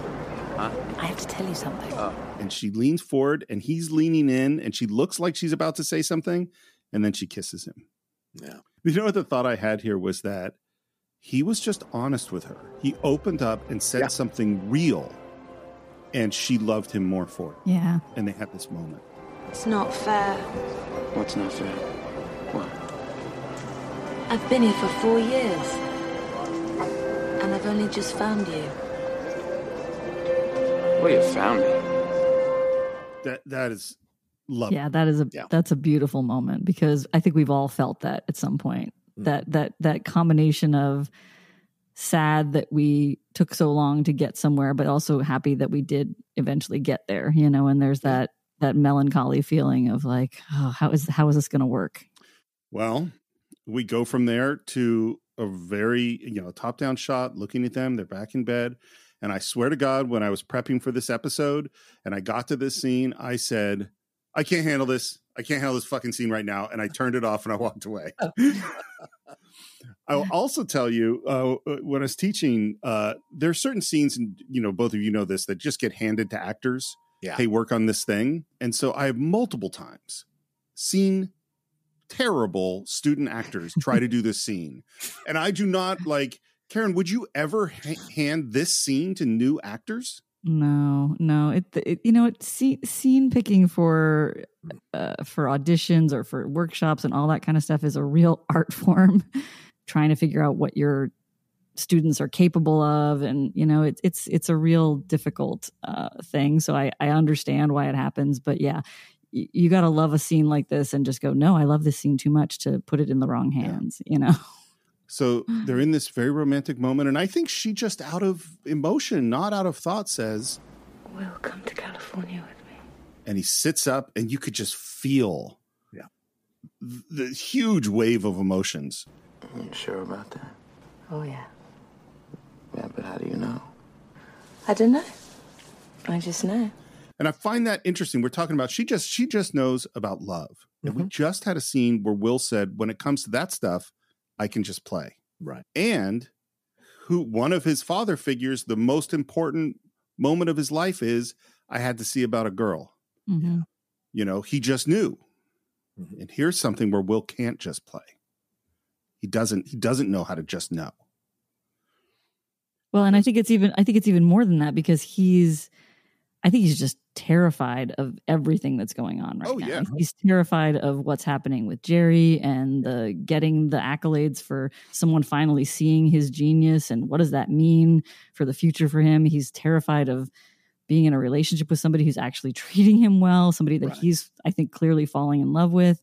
And that's a really precarious place to be and and I'm sure for him because of coming from, you know, his background that he has love is probably even more scary than it is for most people. And it's one of it's scary. I mean it's scary for everybody but if you come from that kind of you know horrible you know beaten up background where love is shown by every way except love you know it's it's you got to have messed up thoughts about if someone tells you that you, you- you've got there's got to be so many levels of your brain going i can't trust this can i trust this and there's probably a thousand things that are that he's thinking Because that's a really serious thing you're saying. I mean, I, I know you could be in California next week, and you know, you might find out something about me you don't like, and you know, maybe you wish you hadn't said that. But you know, it's such a serious thing that you can't take it back, and now I'm stuck in California. Someone doesn't really want to be with me. Just wish they had a take back.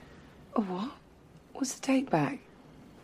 I don't want to take back. i love the use of the term take back By the way, I think I found this a really interesting directorial choice. Mm. Scenes like this are obviously very hard. You know, they're very tough on the actors. And it's very tough, particularly when you have to do a lot of coverage, which means shooting the scene from all sorts of different angles, Yeah. for an actor to be at this level of emotion over and over and over Yeah. again. So the way Gus Van Sant choreographed this scene is essentially all of Minnie Driver's important coverage is in one shot. Wow. So he didn't have to do a lot of coverage on her. So she could really just let it rip and be in the moment and the camera's with her and that's it. And Matt's coverage is maybe two shots. So they That's really, really smart. simplified all this. Mm. Yeah. really smart because then he's getting the best out of them and just letting them go because that's Yeah. again you know we've talked about it like just when you have such talent as those two working there you just got to let them play Why wouldn't you come? What are you so scared of? When she says scared, man, Mhm. that's the trigger point It's a trigger for two reasons. One, one, he's a dude, and you tell a guy he's scared, especially a young guy who really doesn't have a control of his emotions and how to gauge that question. And two, she's actually right, and so Oh yeah. in, in an instinctive level, I think he senses that she's right, and that also sparks this immediate uh, backlash, right? A defensive position, and he's going to destroy whatever this thing is that's trying to make him feel weak. And I think that's what you're getting in that moment. well i think Um, it's, it's also i think it's not just the the dude part of it but it's the dude from southie like yeah, right. he is Yeah. Oh, yeah, sure. Absolutely. he is not scared you know what i mean like that's the last word that most of us would use to describe will in Not most physically scared, yeah but I think he's very much emotionally scared. Yeah, but that word I think is a trigger for him. Right. You know what I mean? And what does Will do when he's afraid? He lashes out. Lashes out. But the way that he lashes out is he lashes out at her with his insecurity. Mm-hmm. He Mhm. throws his worst fear about her on her. Yeah. I mean, you just want to have your little fling with like the guy from the other side of town. Then you're gonna go off to Stanford. You're gonna marry some rich prick who your parents will approve of, and just sit around with the other trust fund babies and talk about how you went slumming too once. And the thing is, her, again, how she comes back is so powerful. What is your obsession with this money? My father died when I was 13 and I inherited this money. You don't think every day I wake up and I wish that I could give it back, that I would give it back in a second if it meant I could have one more day with him? That's Yeah. powerful.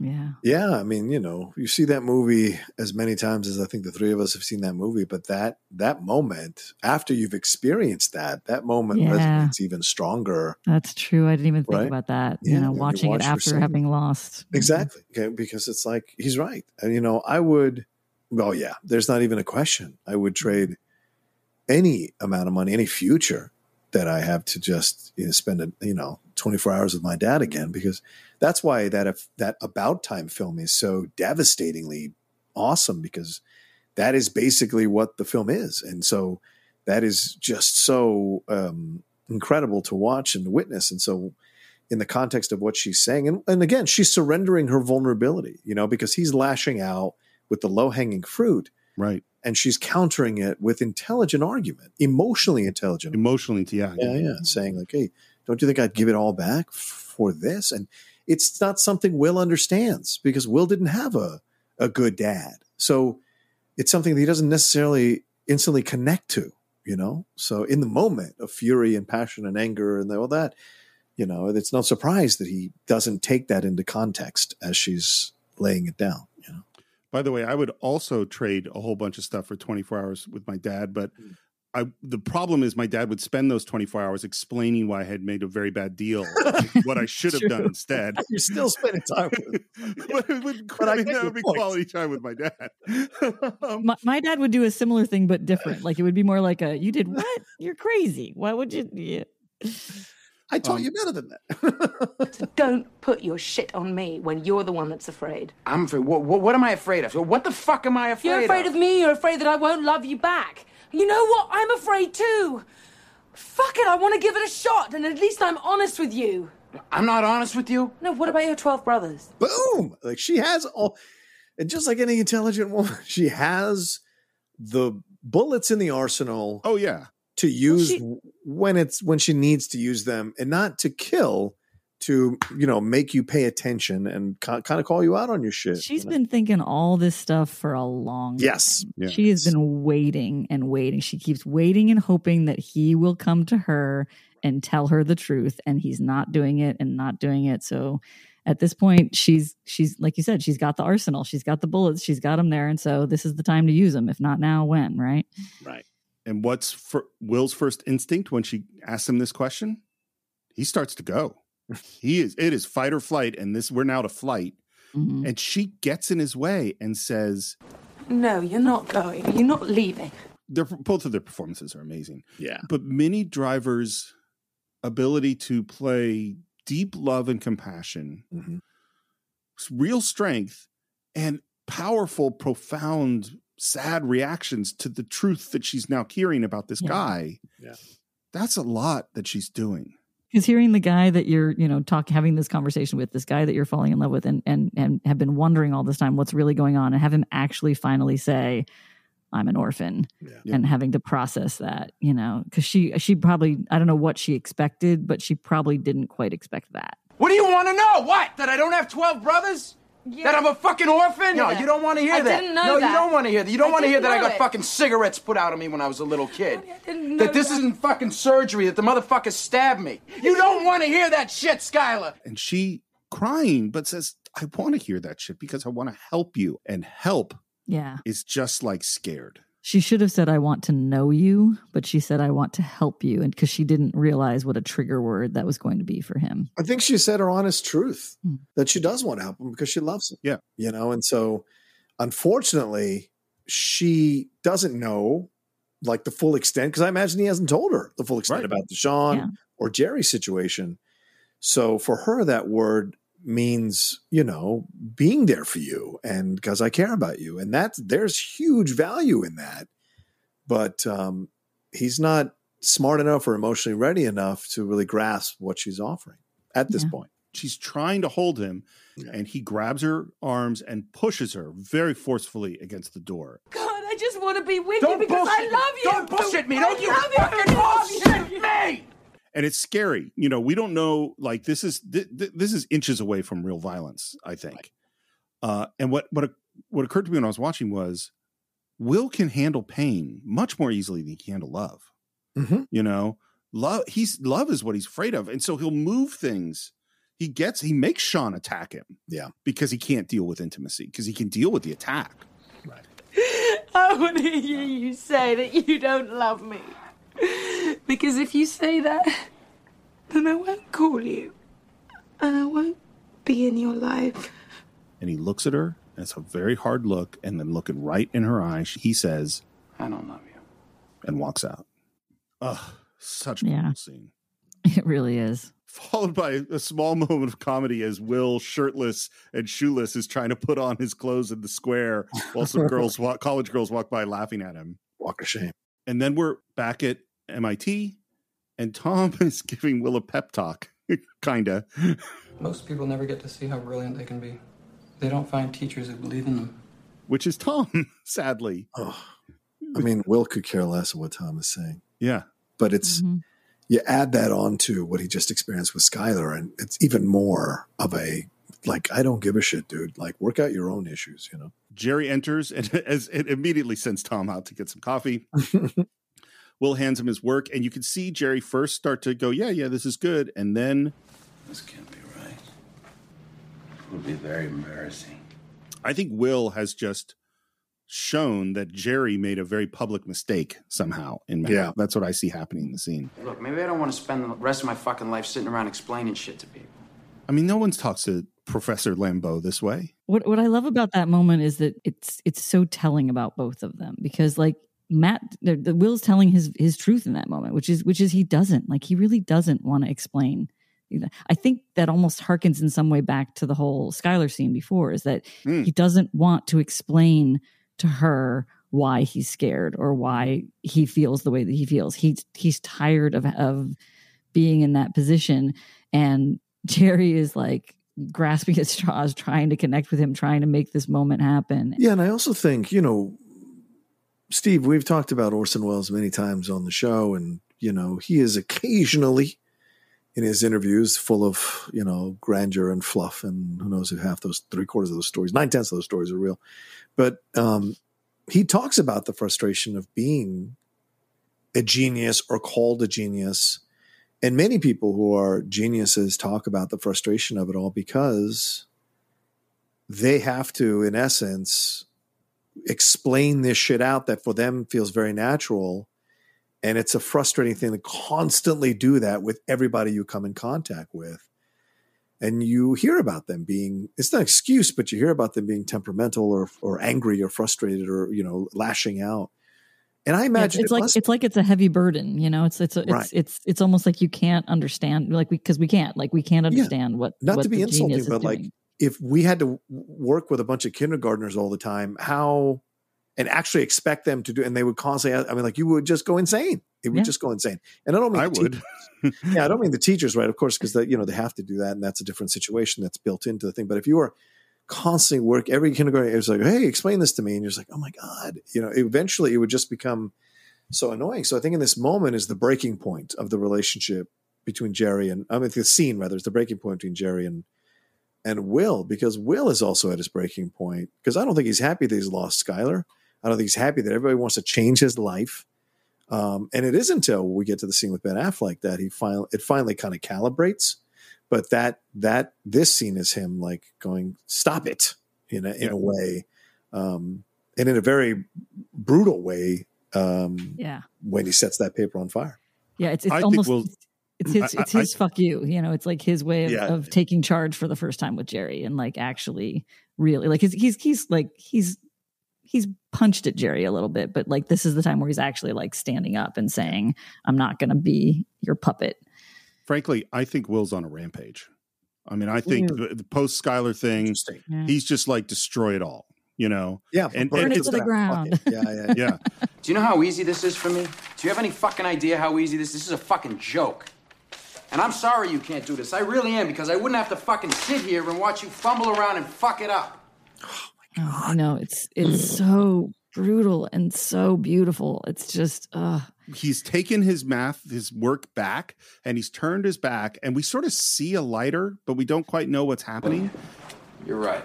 This is probably a total waste of my time. And he drops the burning paper, and Jerry runs across the room, drops to his knees, and, And blows it out. tries to blow it out. yeah, I I stopped after that scene for a moment because I had to collect myself at how beautifully acted and beautifully written. Like that that scene is so such a pivotal moment in the in the film. It tells you so much about both of these men. Like you you think you know these men before you get to the scene and then you get to the scene and now you're like everything like so much more there's so much more now that has been brought to the surface just by this one very small but very huge moment you know Um, originally, it was just crumpling up the piece of paper, and the lighter Wow. is something they found in rehearsal. Oh wow! It's, so, much, better. because you can't get it back you know Yeah. crumpled you can get you can open it up it's, it's but fire like it that's why we burn a man in burning man like you can't get it back it's it's Um, it, it it breaks it down into uh, you know it's just gone it's it's here one minute gone, yeah. and gone the next Yeah. Yeah, you're right, Will. I can't do this proof. But you can, and when it comes to that, it's only about. It's just a handful of people in the world who can tell the difference between you and me. But I'm one of them.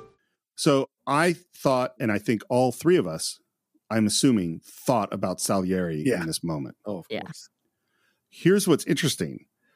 It, it occurred to me because the three of us are all basically the same age as Matt and Ben. We're right around the same generation. yeah In the commentary track, you know what they were talking about in this moment? So, Salieri. Salieri. they I can only hope. 100% were thinking of that movie when they wrote this script.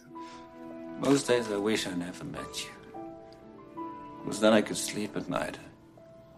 I didn't, I didn't have to walk around with the knowledge that there was someone like you out there. And Will is walking out and closes the door. I, I didn't have to watch you throw it all away. The way it was shot, Will was still in the room when he said that last line. Oh wow! Having him say it to the closed door is in post. that's so much better Okay. i This think it's is so thi- much better It's, it's such an example of a discovery in post Yeah. of, of it being more dramatic But and I- I changing love- the nature of the scene. I love it because that shows a, a a momentary bit of growth for Jerry. Mm. You know that he that he held back and didn't like. I feel I feel like that's almost like a moment of him kind of saying I love you to him. You know, like kind of forgiving him for the stuff that's happened between them. Like there's this moment of like he can feel that he can think that, but he does manage to sort of keep it to himself. He has to say it. He has to get it out. But he doesn't say it to him. He says it to the room.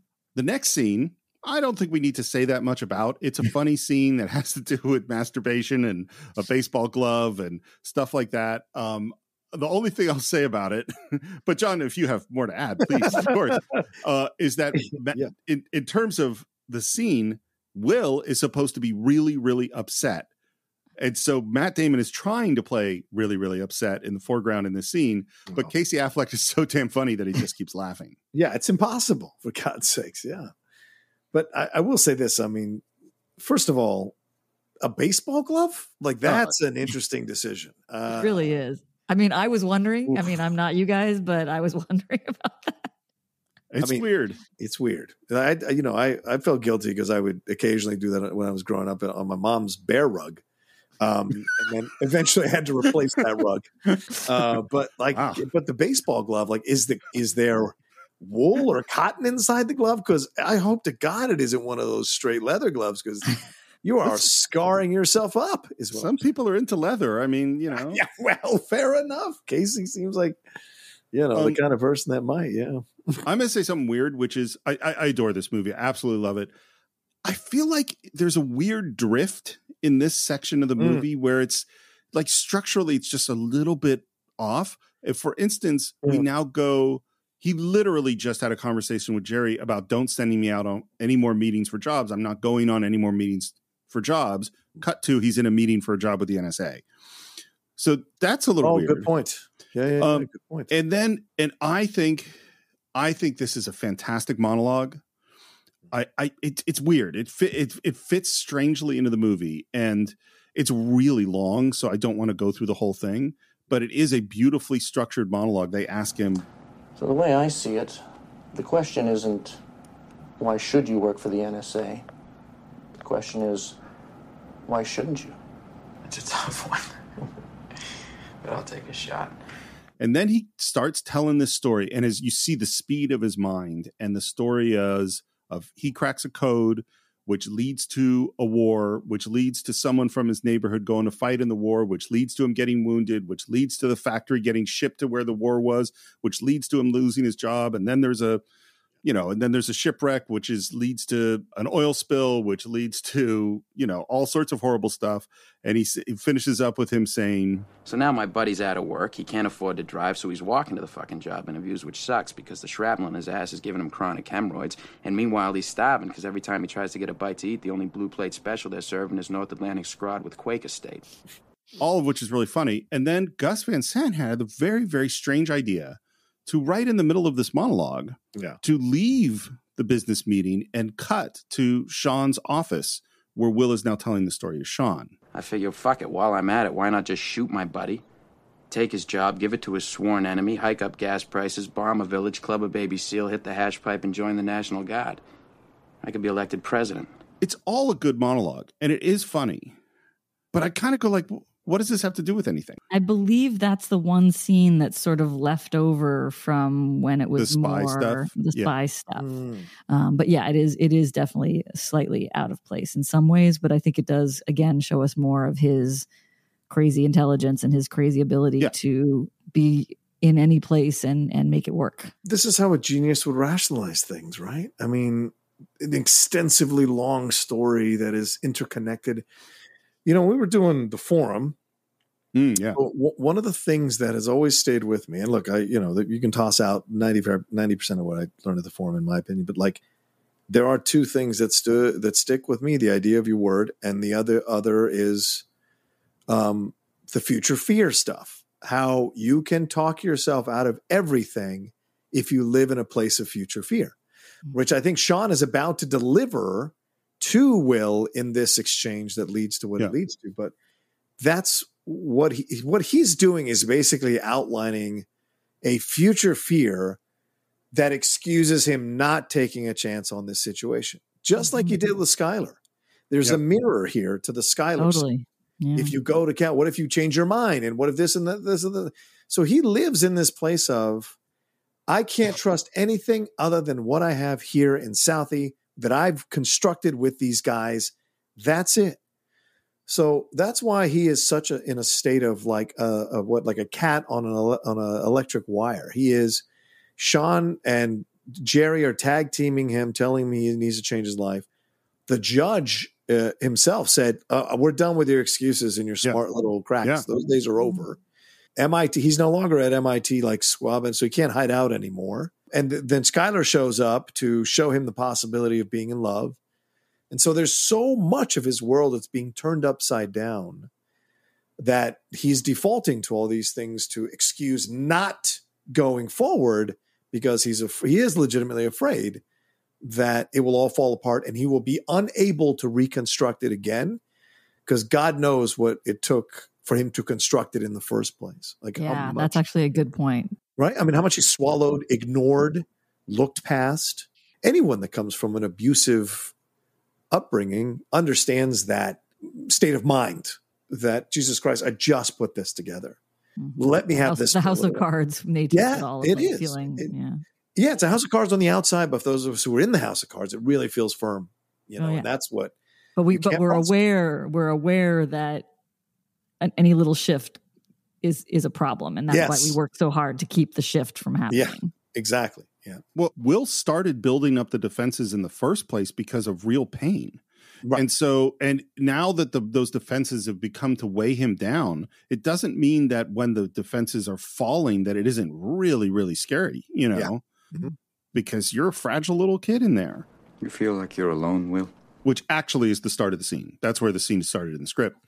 He pushes him on whether or not he has a, sh- uh, you know, a soulmate. Which Will first his first answer is Chucky. His next answers are Shakespeare, Ni- Nietzsche, Frost, O'Connor, Pope, and Locke, all of whom are dead. You'll never have that kind of relationship in a world where you're always afraid to take the first step because all you see is every negative thing 10 miles down the road. Literally exactly what you just said, John. You're absolutely 100% right. What are you passionate about? What do you want? I mean, the guys who work their entire life laying bricks so their kids have a chance at the opportunities you have here. And now Will's next defense is that he didn't ask for this. This is a thing that's going to come up again. What's wrong with laying brick? Nothing.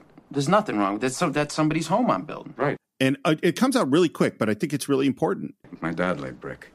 Okay? Busted his ass so I can have an education. Now, this is the dad we're going to find out more about in the next scene, but right. What's wrong with with fixing somebody's car? Someone will get to work the next day because of me. Yeah, There's they will. honor in that. And Sean's not arguing that they're not honorable. You could be a janitor anywhere. Why did you work at the most prestigious technical college in the whole fucking world? Why did you sneak around at night and finish other people's formulas that only one or two people in the world could do and then lie about it? Because I don't see a lot of honor in that, Will. It is just like Skylar calling him out in the whole thing. Like it is so perfect. And can I tell you, the first time I watched the movie, when he's laying that down, I was like, "Fudge, I didn't even think about that." The movie does such a good job of distracting you with all Yeah. the stuff that's going on that that moment can hit you really hard if you haven't even thought about the fact that Will might have in some deep, deep subconscious way himself wanted to change his life. And in a way, by starting the process of working at MIT, that was his really emotionally stunted way of trying to initiate yeah. some kind of process that will lead to him climbing out of this hole that his life had become. Because although it was comfortable, I think in some level, as a genius, he sensed it was it was uh, harmful to him, and so he needed to find a way out. That wasn't o- that wasn't him overtly doing it. You know. Well, well, I think it's almost it, it could it could even be less than that. It could be that he's maybe not even quite aware that he's trying to change his life, but just changing the monotony of his life, just changing a little thing in his life, and maybe he's not even thinking about the fact that that could lead to a change in his life. But I think since Sean has obviously nailed him so carefully that Will is finally going to give an honest answer. And he, from the heart, says, I want to be a shepherd. and I love Sean's just like done with him reaction. Yeah. Really? Get the fuck out of here. His face in that moment is just great. I want to move up to Nashua, get a nice little spread, get some sheep, and tend to them. Maybe you should go do that. What? You know, if you're gonna jerk off, why don't you just do it at home with a moist towel? You're chucking me? And what's so funny is because it's you're it's like the relationship with Skylar. Yeah. He's freaked out that he's wait, no, I need that I need to be here. Oh wow, there's repercussions or Your consequences ther- to my your actions. Your therapist is not supposed to be able to kick you out. Listen, you're not gonna answer my questions. You're wasting my fucking time. What? I thought we were friends. What do you mean you. And I love Sean's response. Playtime's over. He doesn't say we're not friends. Right.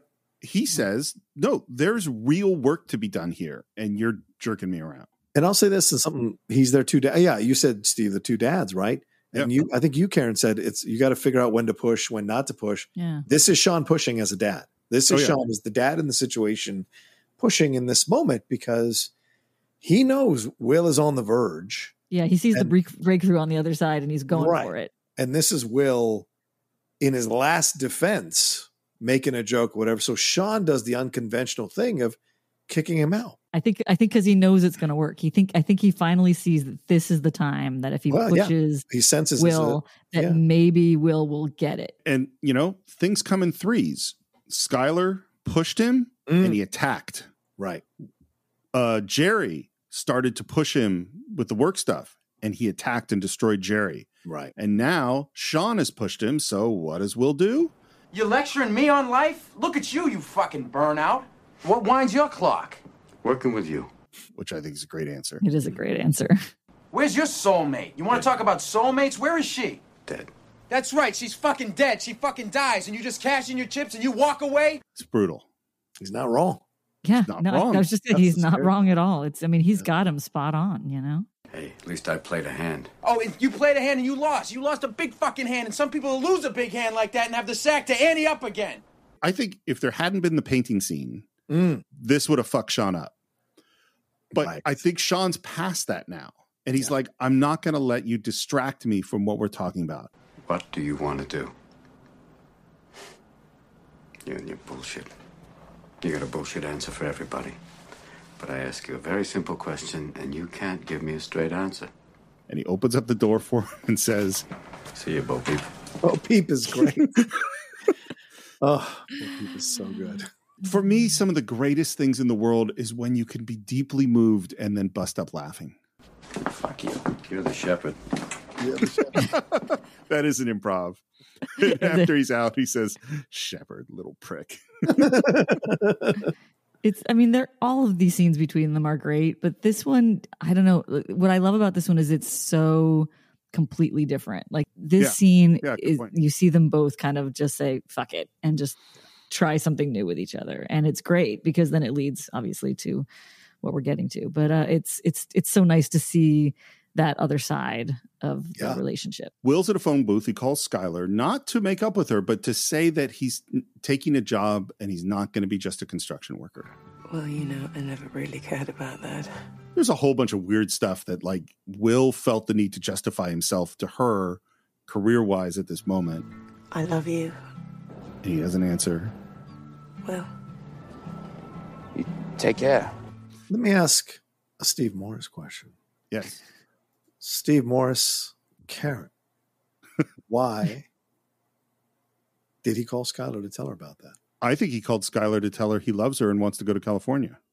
Yeah, I think so. That's not what Chicken. came out. I mean, I, I don't, I don't know that he fully knew that. I think he wanted to call her because he wanted to call her, Mm, and he was going to see what happened. Yeah, yeah. let me And- change. and- let me and- change what. Yeah, let me change what I said. I said I think he called her to tell her that. Karen, you're right. He didn't call her to tell her that. He called her because he does love her and does want to go to California. But he's he not doesn't sure. know it Yeah, he he doesn't know how it's going to happen, but he had to call her, and that was the that was the facade. You know, the facade was, oh, I got this job, and and because he's he's pinning it again on her, like it's it's I need to tell you this because you know that that way you'll think better of me. Right. And then i i i often wonder if she hadn't said I love you, if they had just talked longer, you know, if if it would if he would have gotten there, you know. But um, Well, it wasn't in the script. I think she went too. I think she went too far, too fast. Probably because she was hoping that that's why he called. Well, And, she's uh, also, but like, I mean, like, you know, her age has to be factored in too. Like, she's, and this is probably the first time she's ever been in love with somebody too. So for her in that moment, it is reaching out to tell him how she feels in an effort to, because she, because he called her. Yeah. So he clearly is still thinking about her, still misses her, and is still connected to her. Mm. So she's trying to make it clear to him. And look, this is what the third time she said "I love you" to him. I mean, Yeah. how many times Yeah. does Sean say it's not your fault? So there's a there's a a, good point. There's a connective tissue here between Skylar and Sean throughout the whole movie, and this is her third time, I think, of saying "I love you" to try to get him to open up or to you know surrender his vulnerability to her. But it's Sean saying that it's not your fault that is the key because man to Is that- man, Sean is that more understands times? what he's in. Yeah. Is that more times? I can't remember. Like, I feel like he says it more like five or six times before he. Well, now we're going to have to find out exactly how We will. That's times says. We're going to have to nature count is them. but yeah, but so oh, like it, it's it's interesting because you're you're right, John. I think that's actually a really good parallel that I don't think I had seen before. That that that he needs. Uh, it's funny that the genius needs the repetition. Like Yeah. it just needs to be told over and over and over again. Great point. we have a montage with Will looking at the water. It's another Elliott Smith song, Angels. So we see Skylar fly away. We see the Will's working at the construction site with Chucky, which, by the way, uh, autocorrect has corrected Chucky to be cuckoo, corrected Chucky to be chicken, corrected Chucky to be a whole bunch of other stuff. um, uh, Jerry is in Sean's office. Will is a no show, and it's after work. And Will and Chucky are standing by a truck at a construction site, drinking a beer. And I just want to say, I want to bring it up here is that what Matt Damon and Ben Affleck did was really scary. Just Mhm. as what Sylvester Stallone did with Rocky is really scary. Is that, okay, we wrote this script and now the whole movie rests. We have to deliver every day as actors. Yeah. Mhm. And this is the scene where Ben Affleck was scared. This is the scene where he knew he had to deliver. Oh yeah. Well, this is this is the scene for him. Like this is the the big moment. And, and by the way, one other thing, uh, w- Matt and Ben did work construction as they were struggling actors, and the sign in the background is the sign of the construction company that they worked for. yeah, I heard that. and they're talking about Will's future and the meetings and Yeah, they're gonna hook you up with a job or what? Yeah, fucking sit in a room and do long division for the next 50 years. Yeah, probably make some nice bank though. And Will is not happy about the job. He's resisting all this mm. stuff. Better than this shit. Way out of here. I want to way out of here for. I mean, I'm gonna fucking live here the rest of my life. You know, be neighbors. You know, we'll have little kids. Fucking take them to little league together up Foley Field. And there's this huge reaction. And I, this is just a perfect speech. Yeah. Be- before we get into it, one of the things I love about this moment is that you f- you wonder like how have they not talked about this before? But it it it, it feels like Are you like- wondering why dudes haven't talked about something before? I just mean like they if they've known each other for so long, you think at some point there might be some You are looking at it like a like a woman like like a woman. I know. Chucky's brother's jacking off into a glove, Karen. I don't think they're having these, these fucking intimate. Con- even Chucky himself is not. You don't see Chucky have any kind of emotional. Can even when uh, I think maybe just when Will when he realizes Will is lying to Skylar about Yeah, the yeah, yeah. thing. That's like the first real glimpse of their like emotional exchanges of something. They don't have Oh, a lot of a emotionally. You know, connective conversations uh, at all. Like w- w- you never see a, a scene of Will calling Chucky and going, "Guess what Sean pulled today?" or "Guess what Jerry said today." Yeah, No. they don't That- they don't if share you'd their seen feelings. that, I could see that being incongruent. Yeah, well, yeah. and and the scene that you mentioned at the car with the driving and stuff is one where pointedly Chucky doesn't talk to him about the yes, stuff. right. Look, you're my best friend, so don't take this the wrong way. But in 20 years, if you're still living here, coming over my house to watch the Patriots game, still working construction, I'll fucking kill you. And I love this next line because I think it's such a. I love how he puts it. That's not a threat. That's a fact. I'll fucking kill you. You know, you could just tell that someone's thought through a speech. You know what I mean? Right. Chucky has been thinking this for a long time. Yeah. You got something none of us. Oh, come on. Why, why is it always this? I mean, I fucking owe it to myself to do this or that. What if I don't No, want to? no, no, no. No, fuck you. You don't owe it to yourself. You owe it to me. Yeah. And that's powerful. Yeah. That's powerful when a friend says that to you. Because tomorrow I'm going to wake up and I'll be 50. And I'll still be doing this shit. And that's all right. That's fine. I mean, you're sitting on a winning lottery ticket. You're too much of a pussy to cash it in. And that's bullshit. Once again, you're scared. You're scared. Because I'd do fucking anything to have what you got. So would any of these fucking guys. It'd be an insult to us if you're still here in 20 years. Hanging around here is a fucking waste of your time. That part, the it would be an insult to us. I think that's that to me is like just the moment where you're like, Mm-hmm. maybe you're gonna get somewhere. You need it in, you know, I mean, you guys know this story, but, you know, Sarah was the one that sat me down in 2005 at a CPK at Hollywood and Highland and said, You need to go see somebody. You're losing all your friends. You're fighting with us all too much. You're angry at the world. You think everyone is, you're paranoid that everyone's like screwing you over in some way. And I love you and I don't want to lose you as my friend. So please, whatever we need to do, I will help in any way financially that I can. But I want you to get this help. And you just never know the power of a friend to finally get through to you in a moment when you're just so lost in your anger and your own issues. And I think this moment is so powerful because of that. Like my own personal connection to that moment as well, and what I went through, and what that led me to down the road, um, and where I'm at now. You know, it's such an essential part of my life. And so this speech, Chucky is the one person who can get through to Will, and who Will trusts to see through his bullshit and trusts his opinion and analysis on more than Skylar, who he's just kind of met, more than Sean, who he's just kind of met. It's this guy, the guy who is part of the constructed world that he has built in order to stay safe. Even this guy is telling him enough. And I think there's such power in that. And Ben does a great job. I mean, he looks to his right a bit too much for me as an actor because that's a default thing, like putting your hand on furniture when you're acting. But I, overall, I think he does a great job in this uh, scene in the back and forth, and you feel the authenticity of it. You know what just occurs to me because the "It's Not Your Fault" scene is so powerful. It is. Is that we go like it, you know that Robin Williams shaved saved Will Hunting's life, you know, but actually, yeah, it's Skylar and Chucky, and I would say even Jerry Mhm. and Sean. They all have to come. Without one of them, Yeah. Will's you know doomed. Um, if, if Sean doesn't act on seeing him solve the problem, none of this happens. Yeah. None of this happens. Every day I come by your house and I pick you up. We go out, we have a few drinks and a few laughs, and it's great. You know what the best part of my day is? For about 10 seconds from when I pull up to the curb when I get to your door. Because I think maybe I'll get up there and I'll knock on the door and you won't be there. No goodbye, no see you later, no nothing. Just left. so powerful because it really shows you the bond between them because this is the moment where you finally see Will be, being gotten through to by someone you know like Yeah. like you said it's it's it's not just a one person it's not a one two punch it's kind of a four punch you know it's all four of them hitting at the right moment but but this one lands harder than the first 2 mm-hmm. and I think it sets him up for for Sean to you know to fi- to finish him off in the in the other scene We're back at Sean's office. Wait a minute, wait a minute, wait a minute. Steve Morris, Karen and I gave our opinion. What is your opinion of the scene? You didn't say what you thought about this exchange and how it affected you as you were watching it, and maybe now as an older man looking at it again for the first time.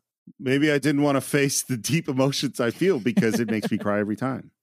There we go. Yeah, and, uh, and well, and it's it's such an act of these are real friends. Yes. and I, and I think part of it is Ben and Matt are real friends. Yeah, You know? Yeah, you can't you can't make that stuff up. That's that's just in their in their bones. Well, and I think it goes to I'm glad Karen you brought up the thing about why, you know, haven't they talked about why haven't they talked about this before is it's that dude n- lack of ability to talk like this that makes it when the dude does talk like this so damn powerful. Mm-hmm. All of his time with Chucky is just joking and fun and, you know, getting in fights and whatever. Right. So when Chucky just talks straight to him, that's huge. Yeah. All right, so we're in the midst of a fight with Jerry and Sean about you know about what's happening with Will. He's a no show, and there's all the little bits of insecurity from Jerry are just so funny. I don't care if you have a few laughs, even at my expense, but don't you dare undermine what I'm trying to do here. Jerry has a whole fantasy that Will and Sean are laughing at him behind his back. Right, which speaks volumes about how, you know, his paranoia about himself. Yeah. Well, and yeah. just and and the grandiose grandiosity that he thinks they're talking about him. Like he has nothing to do with what they're talking about for the most part. You know. He's got problems. Well, what problems does he have, Sean? That he's better off as a janitor? That he's better off in jail? Better off hanging out with a bunch of retarded gorillas? Oh, why do you think he does that, Jerry? Do you have any fucking clue why? Hmm? He can handle the problems. He can handle the work, and he obviously handled you. Because basically, Jerry thinks he's totally manipulated Sean. And who's he handling? He pushes people away before they have a chance to leave him. It's a defense mechanism, all right? And Jerry, while lying down, which I love, which was Stellan Skarsgård's idea, to lie down in the midst of this fight. Now, don't you do that, Sean. What, Jerry? Don't you do that. Don't infect him with the idea that it's okay to quit, that it's okay to be a failure, because it's not okay, Sean. like the level of asshole is so I mean, high. It's so high. Yeah, you're right. Again, because he's losing the argument. So he defaults to this, or he's frustrated that he's not getting through the Sean. So he thinks, I'm going to hit Sean where it hurts.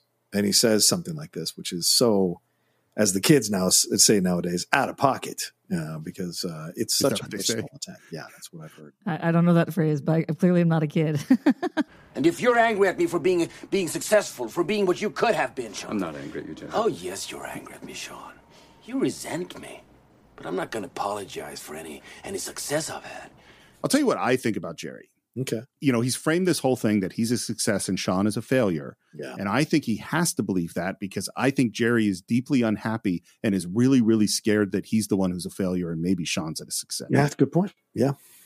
Well, and it's also if if you go back to your theory, Steve, about the power dynamics when their relationship started in school together. If Robin Williams' character, if if if if if, um, if Sean was the one in the position of power and sort of leading Mm. Jerry and teaching him, it almost feels like this is Jerry's attempt to flip the script at Oh, the later point of the thing of like mm-hmm. this is his moment of saying I'm and this is where the you know the student becomes the teacher and now I'm going to teach you all the things that you need to know just like you taught me the things I needed to know back you know way back when And by the way, when this argument, as it's escalating, we see Will has actually has arrived. He's in the background.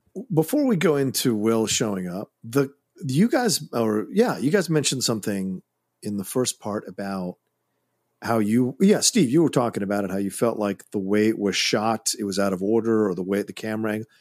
This is um I think Gus Van Sant fumbles the ball here in this transition scene. They're having the back and forth, and you've got the shot of them from the other side having the back and forth. Stay on that shot having the cut to where we're close up on their faces on the other side of the fight, where he's like, if you push him, Jerry, if you push him, to me, it immediately undercuts the emotional back and forth that we're watching because it feels Mm. like a stage shot by a director. Mm. And I think it's such a mistake when he could have easily just swung the camera over to see a Will walk in to the office. Then you can make the cut to them looking at Will from their point of view and we're looking at them from his point of view. So to me, I hate this cut in the film. And I felt I needed to say it because when am I ever going to talk about this film again? I just think it's the one cut right before we're about to enter this really emotional scene. It feels like a TV movie cut as opposed to a theatrical film cut. And I'm sorry to Mr. Van Van Sant or anybody who worships it. I think it's a great point. But it just I don't I don't remember it well enough. I wonder if he was trying to dissipate or something or undercut him. I, I don't know. I wonder. I Maybe. wonder if he had a if he had a thought behind it. But I, I'd have to go back and watch it to. to I think him walking in is enough of a dissipation in that they stop almost embarrassed. Like I'd rather Yeah. see their faces embarrassed because the, the ca- they turn away from the camera to look Mm-hmm. at Will because Will is the focus of the camera because he's coming in to essentially stop the fight by Yeah. appearing. I would have loved Well, to have seen the reactions. and it's the whole you know caught in the act kind of thing. Yes, when you, yes, when you catch when you catch your parents fighting, you know, and they're Right. like, "What? We're not fighting. What? What? Are you, what's going on? What are you talking about? exactly. I, I would have. I would have liked to have seen that more. Yeah, absolutely. my my two dads are fighting. Um, I think it's a great point. And what's interesting to me is that Sean has he's certainly heard all the little condescending jabs. Oh yeah. But he hasn't really reacted and now he now he loses it on. He says, I know who I am, and I'm proud of what I do. It was a conscious choice. I didn't fuck up. And you and your cronies think I'm some sort of pity case. You and your kiss ass chorus following you around going, the Fields Medal, the Fields Medal. Why are you still so fucking afraid of failure? I don't think Jerry heard any of that. No. His response is, It's about my medal, is it? Oh, God, I can go home and get it for you. You can have it. Oh, please don't. You know, you know what, Jerry? Shove the medal up your fucking ass, all right? he he he just like I have succeeded. Therefore, Sean must be a failure and must be jealous of me. Right. As mm-hmm. opposed to Sean made different life choices. Because I don't give a shit about your medal, because I knew you before you were a mathematical god. When you were pimple faced and homesick and didn't know what side of the bed to piss on. Yeah, you were smarter than me then, and you're smarter than me now, so don't blame me for how your life turned out. It's not my fault. I don't blame you. It's not about you, you mathematical dick. Jerry gets to Sean. So oh yeah. So I love that because Sean is not infallible. And certainly Will has gotten to Sean a couple times now. But Jerry does get to Sean because I think Sean in some way does feel a little bit like, and as Karen pointed out earlier, does feel like he didn't quite accomplish and would like to get a little bit of respect because who doesn't want that? And so he mm-hmm. doesn't like being seen in a certain way. So the fact that Jerry brings this up kind of works on Sean because it must have intimidated Sean to be a Southie kid in this college achieving, you know, the things he achieved. Yet there were slights and little comments about him being of lower class or lower uh, financial status that probably had has you know kind of stayed inside his body for years. Yeah, and so sh- Jerry represents that, um, which is why he goes off the way he does in such a brutal fashion at Jerry. He's a good kid, and I won't see you fuck him up like you're trying to fuck up me right now. I won't see you make him feel like a failure, too. He won't be a failure, but, Sean. But if you push him, Jerry, if you Sean, ride him. I am what I am today because I was pushed and because I learned to push He's myself. not you, you get that? And that is when Will shows up and their, you know, reaction of being seen in this Yeah. m- moment. I can come back. No, come in. Uh, I was just leaving. And Sean needs a moment to kind of gather himself. A lot of that stuff goes back a long way between me and him. Not about you. And in his hand, he has a folder. This is your file. I have to send it back to the judge for evaluation. By the way, they gave uh, Robin Williams actual case files of abused children with actual photos. Wow. And we see just glimpses, corners of the photos of a bruised body. Yeah. That look really brutal. And Will says, I, I think this is a beautiful, this is a really good line. Have you had any uh, experience with that? It's an interesting way to bring up the subject. Is it the first time Will is surrendering any kind of vulnerability to Sean right off the bat? I absolutely. I think you're totally right. Yeah. Remember, he's Yeah. asking him into his world. You know. Yeah. Well, and, and and maybe it is a result of the last scene. Mm-hmm. You know, Yeah. maybe maybe he finally is like, okay, we're going we're going for it for real this time and so instead of coming with you know coming back with a with a with a joke 20 years of counseling. Yeah, I've seen some pretty awful shit. I mean, have you had any experience with that? There's a pause, and then Sean says, Personally. Yeah. Yeah, I have. and Will's description. Sure ain't good. That is an incredibly vulnerable Mm-hmm. line for Will. Yeah. And Sean says, My father was an alcoholic. Mean fucking drunk. and then we cut to this top down shot of this man coming up the stairs. Hmm. He'd come home hammered, looking to wail on somebody. So I'd provoke him so he wouldn't go after my mother and little brother. Interesting nights were when he wore his rings. And that man coming up the stairs goes into that kaleidoscope image. Yes. Yeah. From the very from the title sequence. Mm-hmm. And then Will says his truth. Uh, he used to just put a um, a wrench, a stick, and a belt on the table and just say choose. Sean says, logically, Well, I gotta go with the belt there, Vanna. I used to go with the wrench. Why the wrench? Because fuck him. That's why. yeah i had i had to stop and write that line down because i just think that line is so sad and so beautiful and so i think that encapsulates will in one line you know Yeah. that that moment is just so i think if you just hear that one line about him you know almost everything you need to know about him His defiance. yeah I think in a movie of filled with great lines, everything from you know how do you like them apples to I got to see about a girl, because fuck him. That's why it might be the greatest line in the movie. Yeah. It's just so much there. yeah and it's it's it's just filled like i'm i'm getting emotional just just thinking about it you know it it, it just it it's so vast there's there's so much in that that one little moment Well, and it's so it's it, defiant was a great word, Karen, and it's brave and it's foolish and it's self destructive and it's strong. I mean, it, it's so it's there's so much in there. So, uh, you know, what is it like? Will has an attachment disorder? Is it all that stuff? Fear of abandonment? the thing about dealing with a genius, Will's read all the books. Mm-hmm. It's not like Will didn't. He knew this already. It's not you You can't self-diagnose. You're right. Yeah. Yeah, yeah, yeah.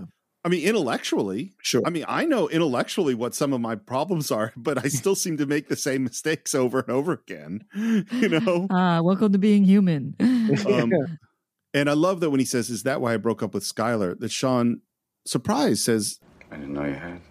I did. You want to talk about it? No. and now we've gotten there. Yeah. Sean says, "I'm gonna, I'm gonna cry. I'm gonna burst into tears just trying to explain the scene." He says, Hey, Will. I don't know a lot. You see this? All this shit. This is not your fault. every time he says it, it's a different meaning, yeah and it's all so gentle. Look at me, son. It's not your fault. And every time Will responds to, "It's not your fault," it's different mm-hmm. because the first one is casual. I know. It's the intellectually, I know that's not my fault. It's not your fault. And now Will is trying to communicate clearly. I understand what you're saying. You don't have to continue. with a little more emotion I know. No, no, you don't. It's not your fault. And then Will's starting to get scared. Why is he scared? Because Sean is not only uh, physically getting closer, he's emotionally getting closer to going through all of his walls. You know, I liken it to um, Agent Smith putting the hand inside everybody and turning them into Agent Smiths. He's wow. bur- he's bur- he's uh, what do you call it? He's just penetrating. Yeah, he's penetrating through all the walls, just with love, with love. And if you recall, Skylar tried to do this, and he retaliated, as you said, Steve, with a forceful physical grab. Yeah.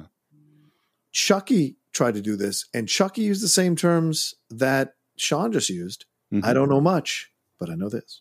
Oh yeah. So You're there's this, you know what I'm saying? So there's this thing that's piece by piece, and then the Jerry and Sean back. So like piece by piece, the walls have been slowly coming down, and then here comes Sean, and Sean does it in a way that's like Sean doesn't like they don't sit down and Sean just you see the file, puts it down, blah blah blah. and you see Will almost feels a little naked because there's all his shit there. Oh, yeah. Yeah, good point. read. So everything is there on the table. Literally, everything's there on the table. And so Sean is coming in, and Sean is coming in, uh, taking a chance as he did, kicking Will out. He's taking the same chance by trying to go in and through Will's walls. I also I also think he's scared because I think he made I don't know if he made a conscious pact with himself, but he made a pact with himself when he came into this scene that he was not going to be flippant. He was not going to deflect. Mm. He was not going to say jokes. So he is present Yeah, good point. with Sean, Yeah. fully present. And the more that it comes to him, the more it gets him because it's like he can't go back on this promise that he made to himself that he was going to do this for real this time. There's a moment that I totally skipped over that I want to bring up now, which is that at the racetrack, when he's listing his 12 brothers and he says Jimmy, Pat, Patty, Billy, whatever, whatever they all are, mm-hmm. Skylar at the end says, And Willie.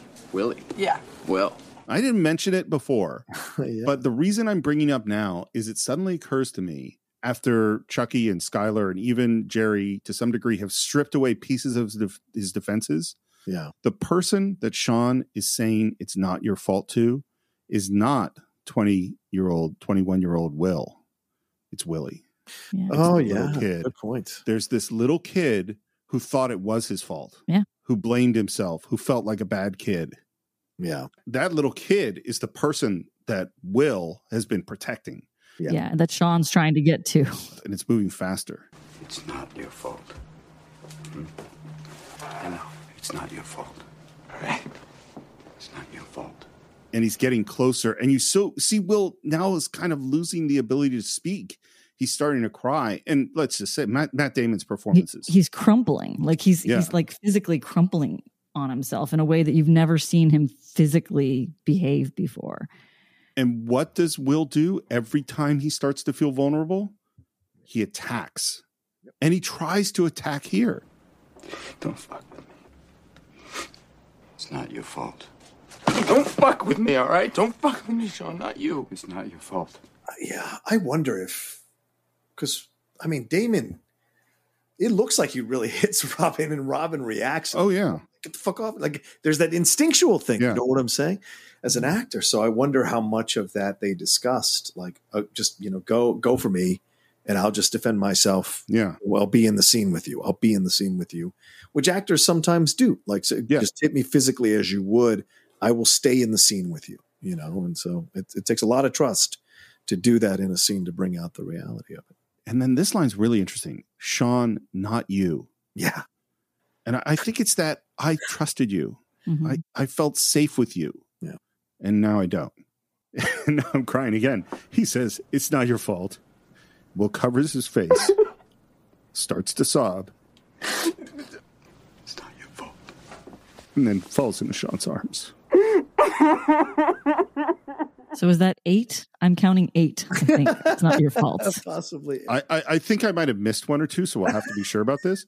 ten. Are we saying ten now? But it's, I mean, and every one of them is beautiful and different. And, you know, again, I mean, we've said it before, like the, the, the acting work between these two actors in this moment. And John, I, I, I hope that that was what they did. I hope they had that kind of like a, let's just see where it goes and, oh, and just, you know, have that moment because you, you know, we've all seen that before when a, when a moment can be born out of such truthfulness of of of of a person in you know in taking over a role and really just falling into it completely so that you can just you know emote the way that that great actors do and it's just I, I I literally could watch the scene over. I mean, I I would be a hot mess on the floor, but I could mm-hmm. watch the scene over and over again because it's just there's so much there. Like every time you see it, every moment, every word, every sentence. Like, and he's saying it's not your fault, and that could be in lesser hands boring. And there's not a moment that you are bored in the scene. You're only in a strange way wanting more. You want him to say it more times. You want to see this scene go on. You know, it's It's almost, um, if I remember correctly, and those of you who are still in acting classes, you can cla uh, correct me if I'm wrong, but it's almost a Stanislavski exercise where you're repeating the same word over and over again, but you're giving it different meaning. And they're repeating the same word, a different word back at you over and over again. And you're going through this emotional journey in the exchange because it's not the word that matters; it's the emotion you put in the word as an Yeah, the- actor. So you The Meisner technique is a lot of that of like saying That's the it, same the Meisner back and technique. forth, Sorry, the Meisner, Meisner, one. And so yeah, but yeah, Yeah. definitely. So that's what I think. That's what they leaned on that for, the, which is genius to throw this in here, and it's why it's memorable because of the repetitive nature. yeah the it. repetitive nature of it is just down, it it- yeah, and, and and because because robin williams is such a a deft actor like he's Mm. so I, I, I, there, I, there, I have no words for him. I just, I just want to just go, mm, like, I, I want to grunt for what he's, he's so good. Um, so, by the way, based on my notes, the answer to the question is 10. It's not your fault, I think. And, and I might not be 100% right. I also think it's really interesting that what does Will say as he falls into Sean's arms? He says, Oh my God, I'm so sorry. Yeah. And I think personally, he's apologizing to everyone. Yeah, yeah, yeah. To the world, to Chucky, to Skylar, to Jerry, to Sean, to himself, to his the other kids in the foster house that maybe he didn't protect, to everything, to, to the cop that he punched, to yeah, all of it.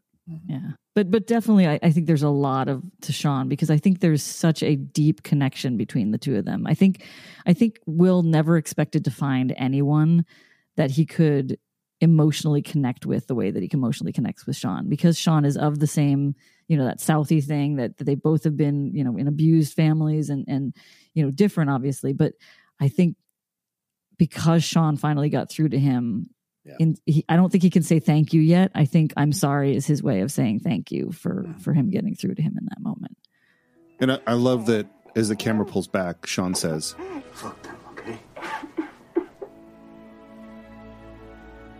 And I'll, I'll say one more thing about this scene. The idea that Sean is a failure, right, is insane. Yeah, of course. I mean, I, I I'll honor the Fields Medal all day. That's an incredible accomplishment. But this is an incredible accomplishment. Yeah, this is a fucking Fields Medal. You know, This is this is life changing for so many people. You know, it's life changing for Sean, it's life changing for Will, and it's going to be life changing for everybody that they both connect with for the rest of their lives because this is so cataclysmic for both of them. And then we kind of go into a montage and, and again this is where i feel the movie is sort of drifting a little it takes a while to get from this unbelievably powerful scene to the end and so uh, we see him go apply for a job and i don't even know why they include that it seems weird for him to apply for a job at mcneil after he's had this scene with sean it seems odd to me Is that what you want? Yeah, you know, I think so. Good for you. Congratulations. Thanks. and this is how you do a thank you by the way I just want you to know, Sean, that You're welcome, Will.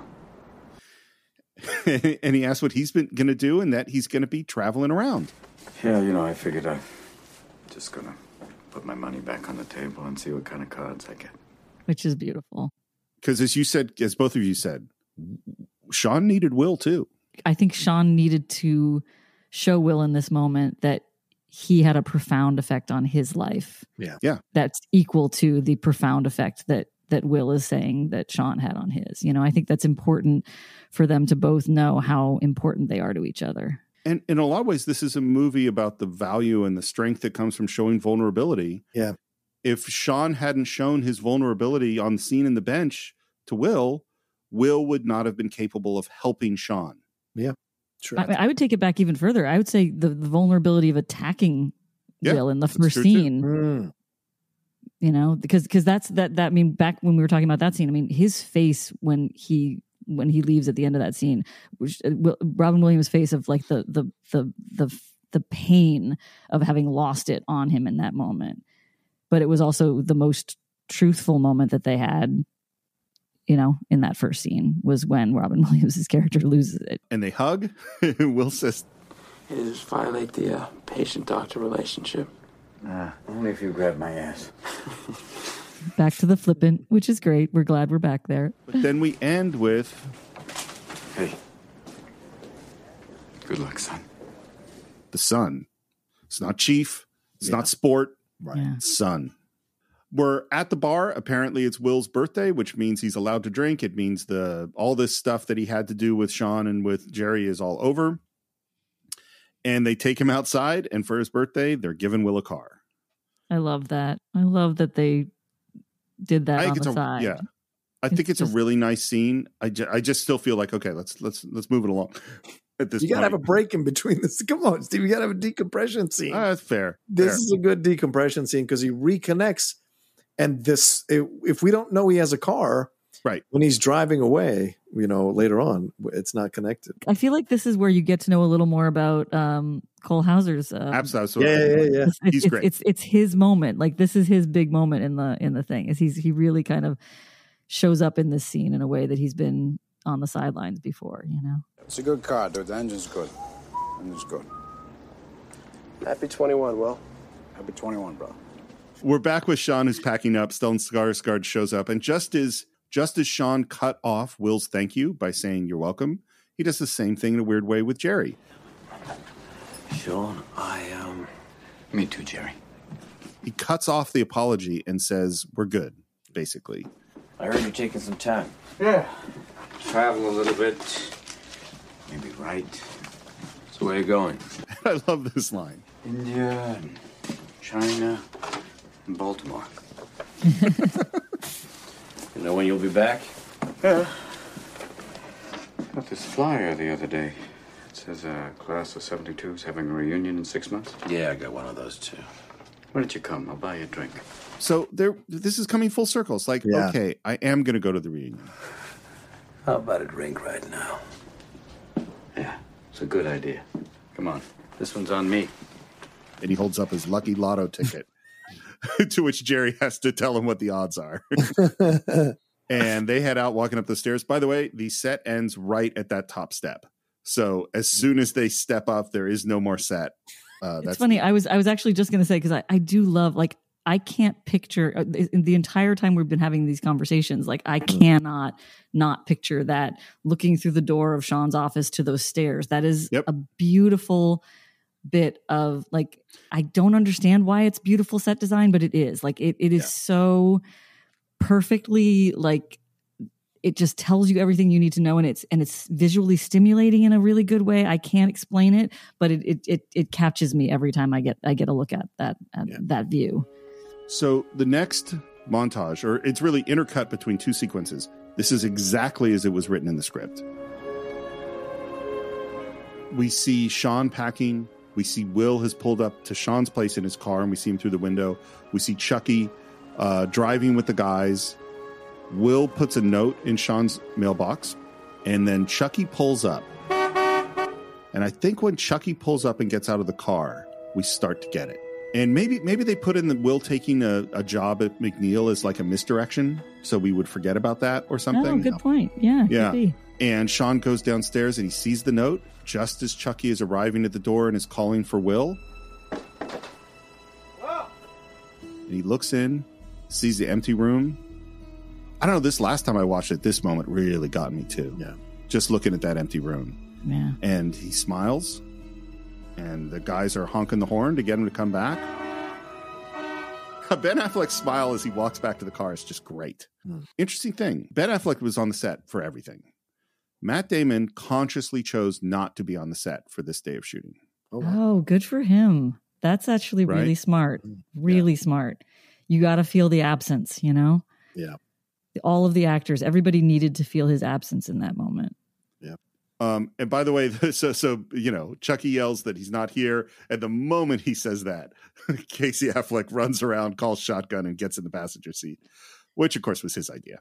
It's just great because Yeah. you know you don't want the thing to get melancholy, and so to have a little bit of humor, and even the score changes, right? Because I mean, the score initially when he's walking up and all that score is like a little bit more somber, and then there's this little bright, these little bright notes that come in. Not there.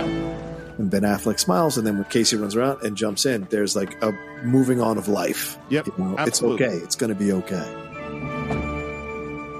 So Robin is in front of his house reading this note. And by the way, apparently the word got out that Robin Williams was shooting on an exterior in Boston. Oh. And so like 500 people showed up to watch him do this. Mark. Mm-hmm. And he is doing take after take. And and for this one, Matt Damon is on set because he is off camera reading the note.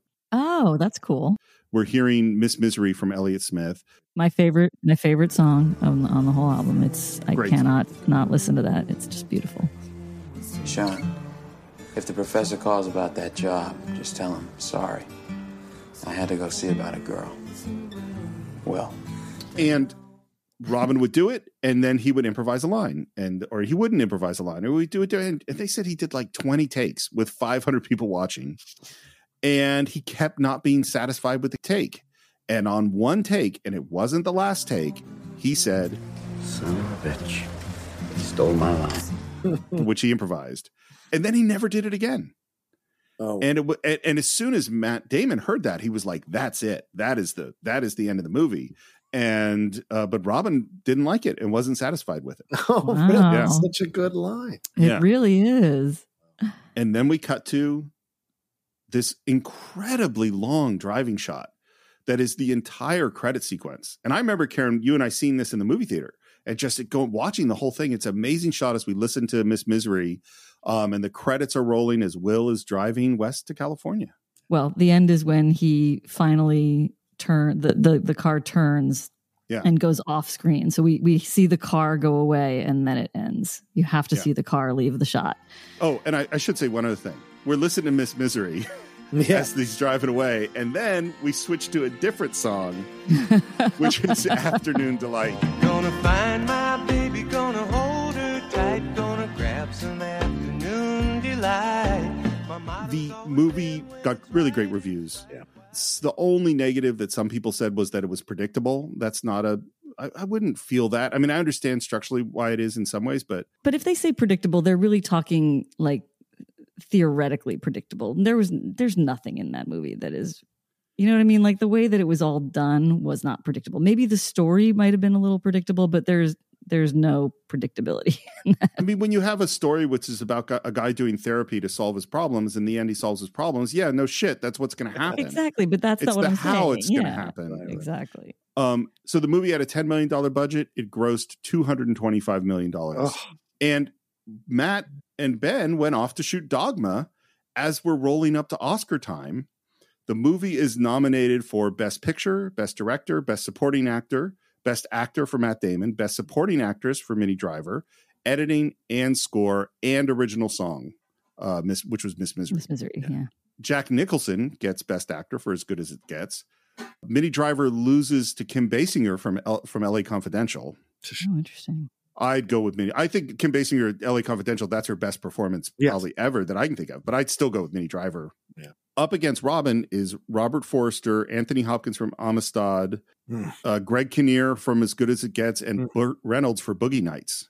Oh, That's a hell of a that's competition. a hell of a kind of category. Yeah. Best picture is As Good as It Gets, LA Confidential, The Full Monty, and Titanic. So, needless to say, this is the year of Titanic, but Robin did win uh, for Best Supporting Actor. By, by the way, a, a favorite thing that I read about Robin Williams in this thing is he was talking about how when he got nominated and and you know got the uh, the award for best supporting actor, that he said it was really cool to you know get nominated and get this award because you know people for like a week or two after were like, hey, yeah, that's great, Good Will Hunting, amazing, really great movie, good one, and then a week later they're all back to, hey, Mork. He was like, it was really Yeah. nice Right. for just like a week or two to not have the Mork thing be the thing that everybody was talking to him about. And then Kevin Smith has gathered all the crew and cast for Dogma, shut down the film to watch the Oscars, which because he's an executive producer on Good Will Hunting, mm-hmm. and is waiting for the moment that Matt and Ben are nominated for screenplay and they win screenplay. Ben Affleck, the youngest person ever to win a best screenplay Oscar. And and Matt, I believe, was the second youngest to I ever so. win. And Kevin Smith is told everyone that they're obviously going to thank him. they did not thank him.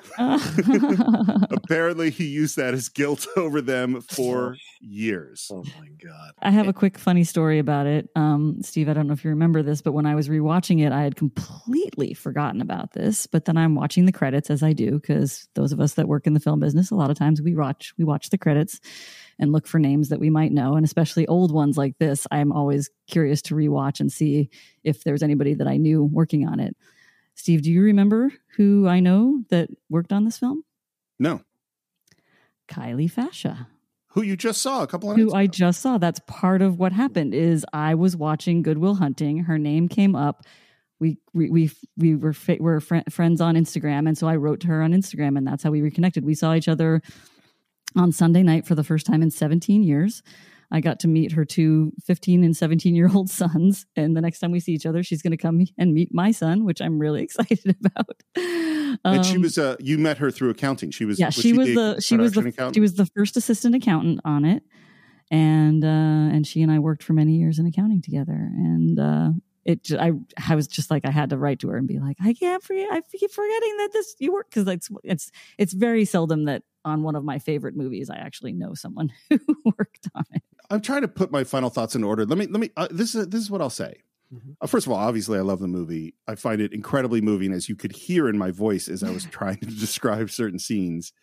You know, we've talked a lot about how the drama that there's certain kinds of films that that features and Hollywood studios have abdicated, and that those kinds of stories are more being told on te- TV. That they're more daring, more personal, more emotional stories being paid, told on told on television than in the movies. Mm-hmm. But this is not a TV show. This is a movie. You can't tell this as a TV show.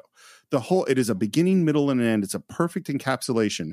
And these actors and this script and the daring of Matt Damon and Ben Affleck to create this for themselves and do this amazing job. And then all the people from Danny Elfman and Gus Van Sant to the incredible cast, you know, all, we all talked about these amazing actors all come together to make this really incredible little jewel of a movie, which no matter how many times I see it is always going to make me cry.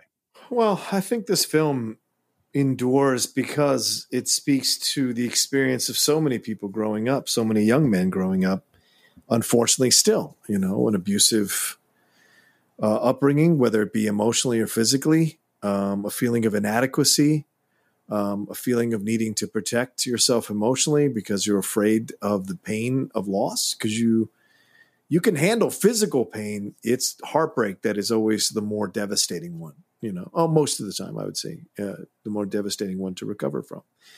And i think that's why it endures uh, because of the story but also because of the writing and the acting and the direction um, and the and the songs which we haven't done enough to highlight Elliott Smith's songs uh, and the score in this film, which really work on so many levels uh, uh, to l- give even more emotion to the scenes that we see. And sadly, Elliott Smith passed away under dubious circumstances only a few years after this film came out. Had his own struggles with addiction, his own struggles with mental health. Um, so there's all of that in the in the song, and it's just a perfect time capsule of all of these actors just before they explode into our lives and become household names in a fantastic film that will, I think, echo forever for people because the issues that they tackle, the journey that Will goes on and Skylar goes on and Sean goes on, and even Jerry to a degree, are connectable and relative and universal, no matter what generation you come from. And I think that's what makes the film so beloved still and will make it beloved for many years to come. Karen, I know you waited a long time to come back on the Cine-Files, and I know you chose a very, very special film for you to discuss. What are your final thoughts on Good Will Hunting? I don't know. It's it's so hard to encapsulate, but I'm really glad, John, that you mentioned the score. I mean, the, not the score, the the the, the Elliott Smith stuff again, Yeah. because there's there's been a few, few films in my life that I've thought the score or soundtrack was like another character in Yeah. the film, and this is definitely one of those. Like you can't imagine this film without the Elliott Smith stuff. Like every scene that his music is in is better for it and and you feel like there's more going on because of that. And then even the and the danny elfman score stuff too is it like they're they're the hmm. perfect symbiosis between score and and and music and it really is beautiful. I love that when i came and watched it again it held up completely for me. I was worried that it was going to be dated. I was worried that it was going to be hard in some ways but it wasn't for me. It was just perfection like it was back when it came out I love that it's still so timely because of where we are in the world right now, where mental health is becoming more acceptable and more of a um, a thing that people will talk about with fervor and um, and really be in your face. I mean, like Simone Biles and all these people of of high um, levels in their in their fields saying that we need to take time for ourselves. We need to we need to figure this stuff out. It's important to take care of yourself. And it just highlights to me that there are going to be people like Sean's in the world that are helping people have moments like this where they can maybe change from having a being being snag, stagnant in a place in their lives into a, a place of movement and a place of growth and a place of beauty and love and and just moving on. And i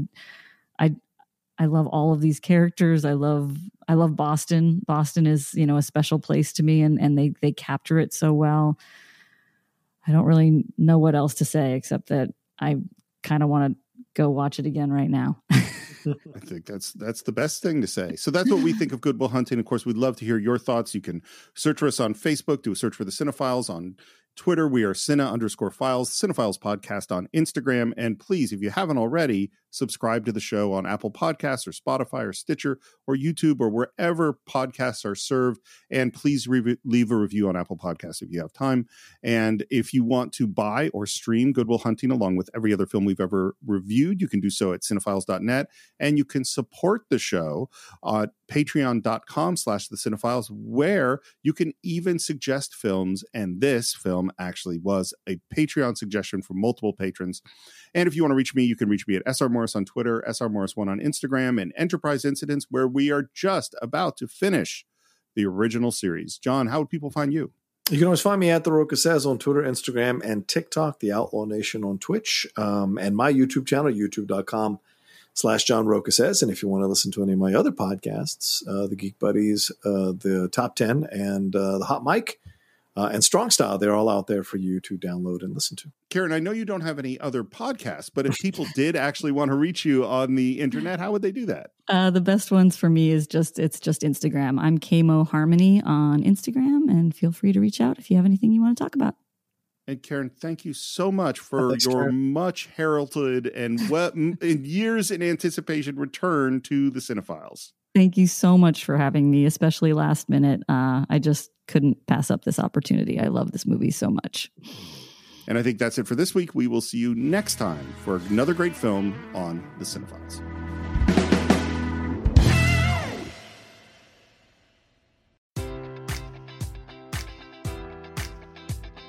Enjoy all your favorite sports like never before at BetMGM. Sign up using code Buckeye and receive up to $1,500 back in bonus bets if you don't win your first bet. When you register with BetMGM, you'll get instant access to a variety of parlay selection features, live betting options, and the best daily promotions in the business. And with BetMGM at your fingertips, every play and every game matters more than ever. Place your money line prop, or parlay bets with the king of sportsbooks today. Sign up using code Buckeye and receive up to $1,500 back in bonus bets if you don't win your first bet. BetMGM and GameSense remind you to play responsibly. 21 plus and present in Ohio, subject to eligibility requirements. Rewards are non withdrawable bonus bets that expire in seven days. Gambling problem? Call 1 800 Gambler in partnership with MGM Northfield Park.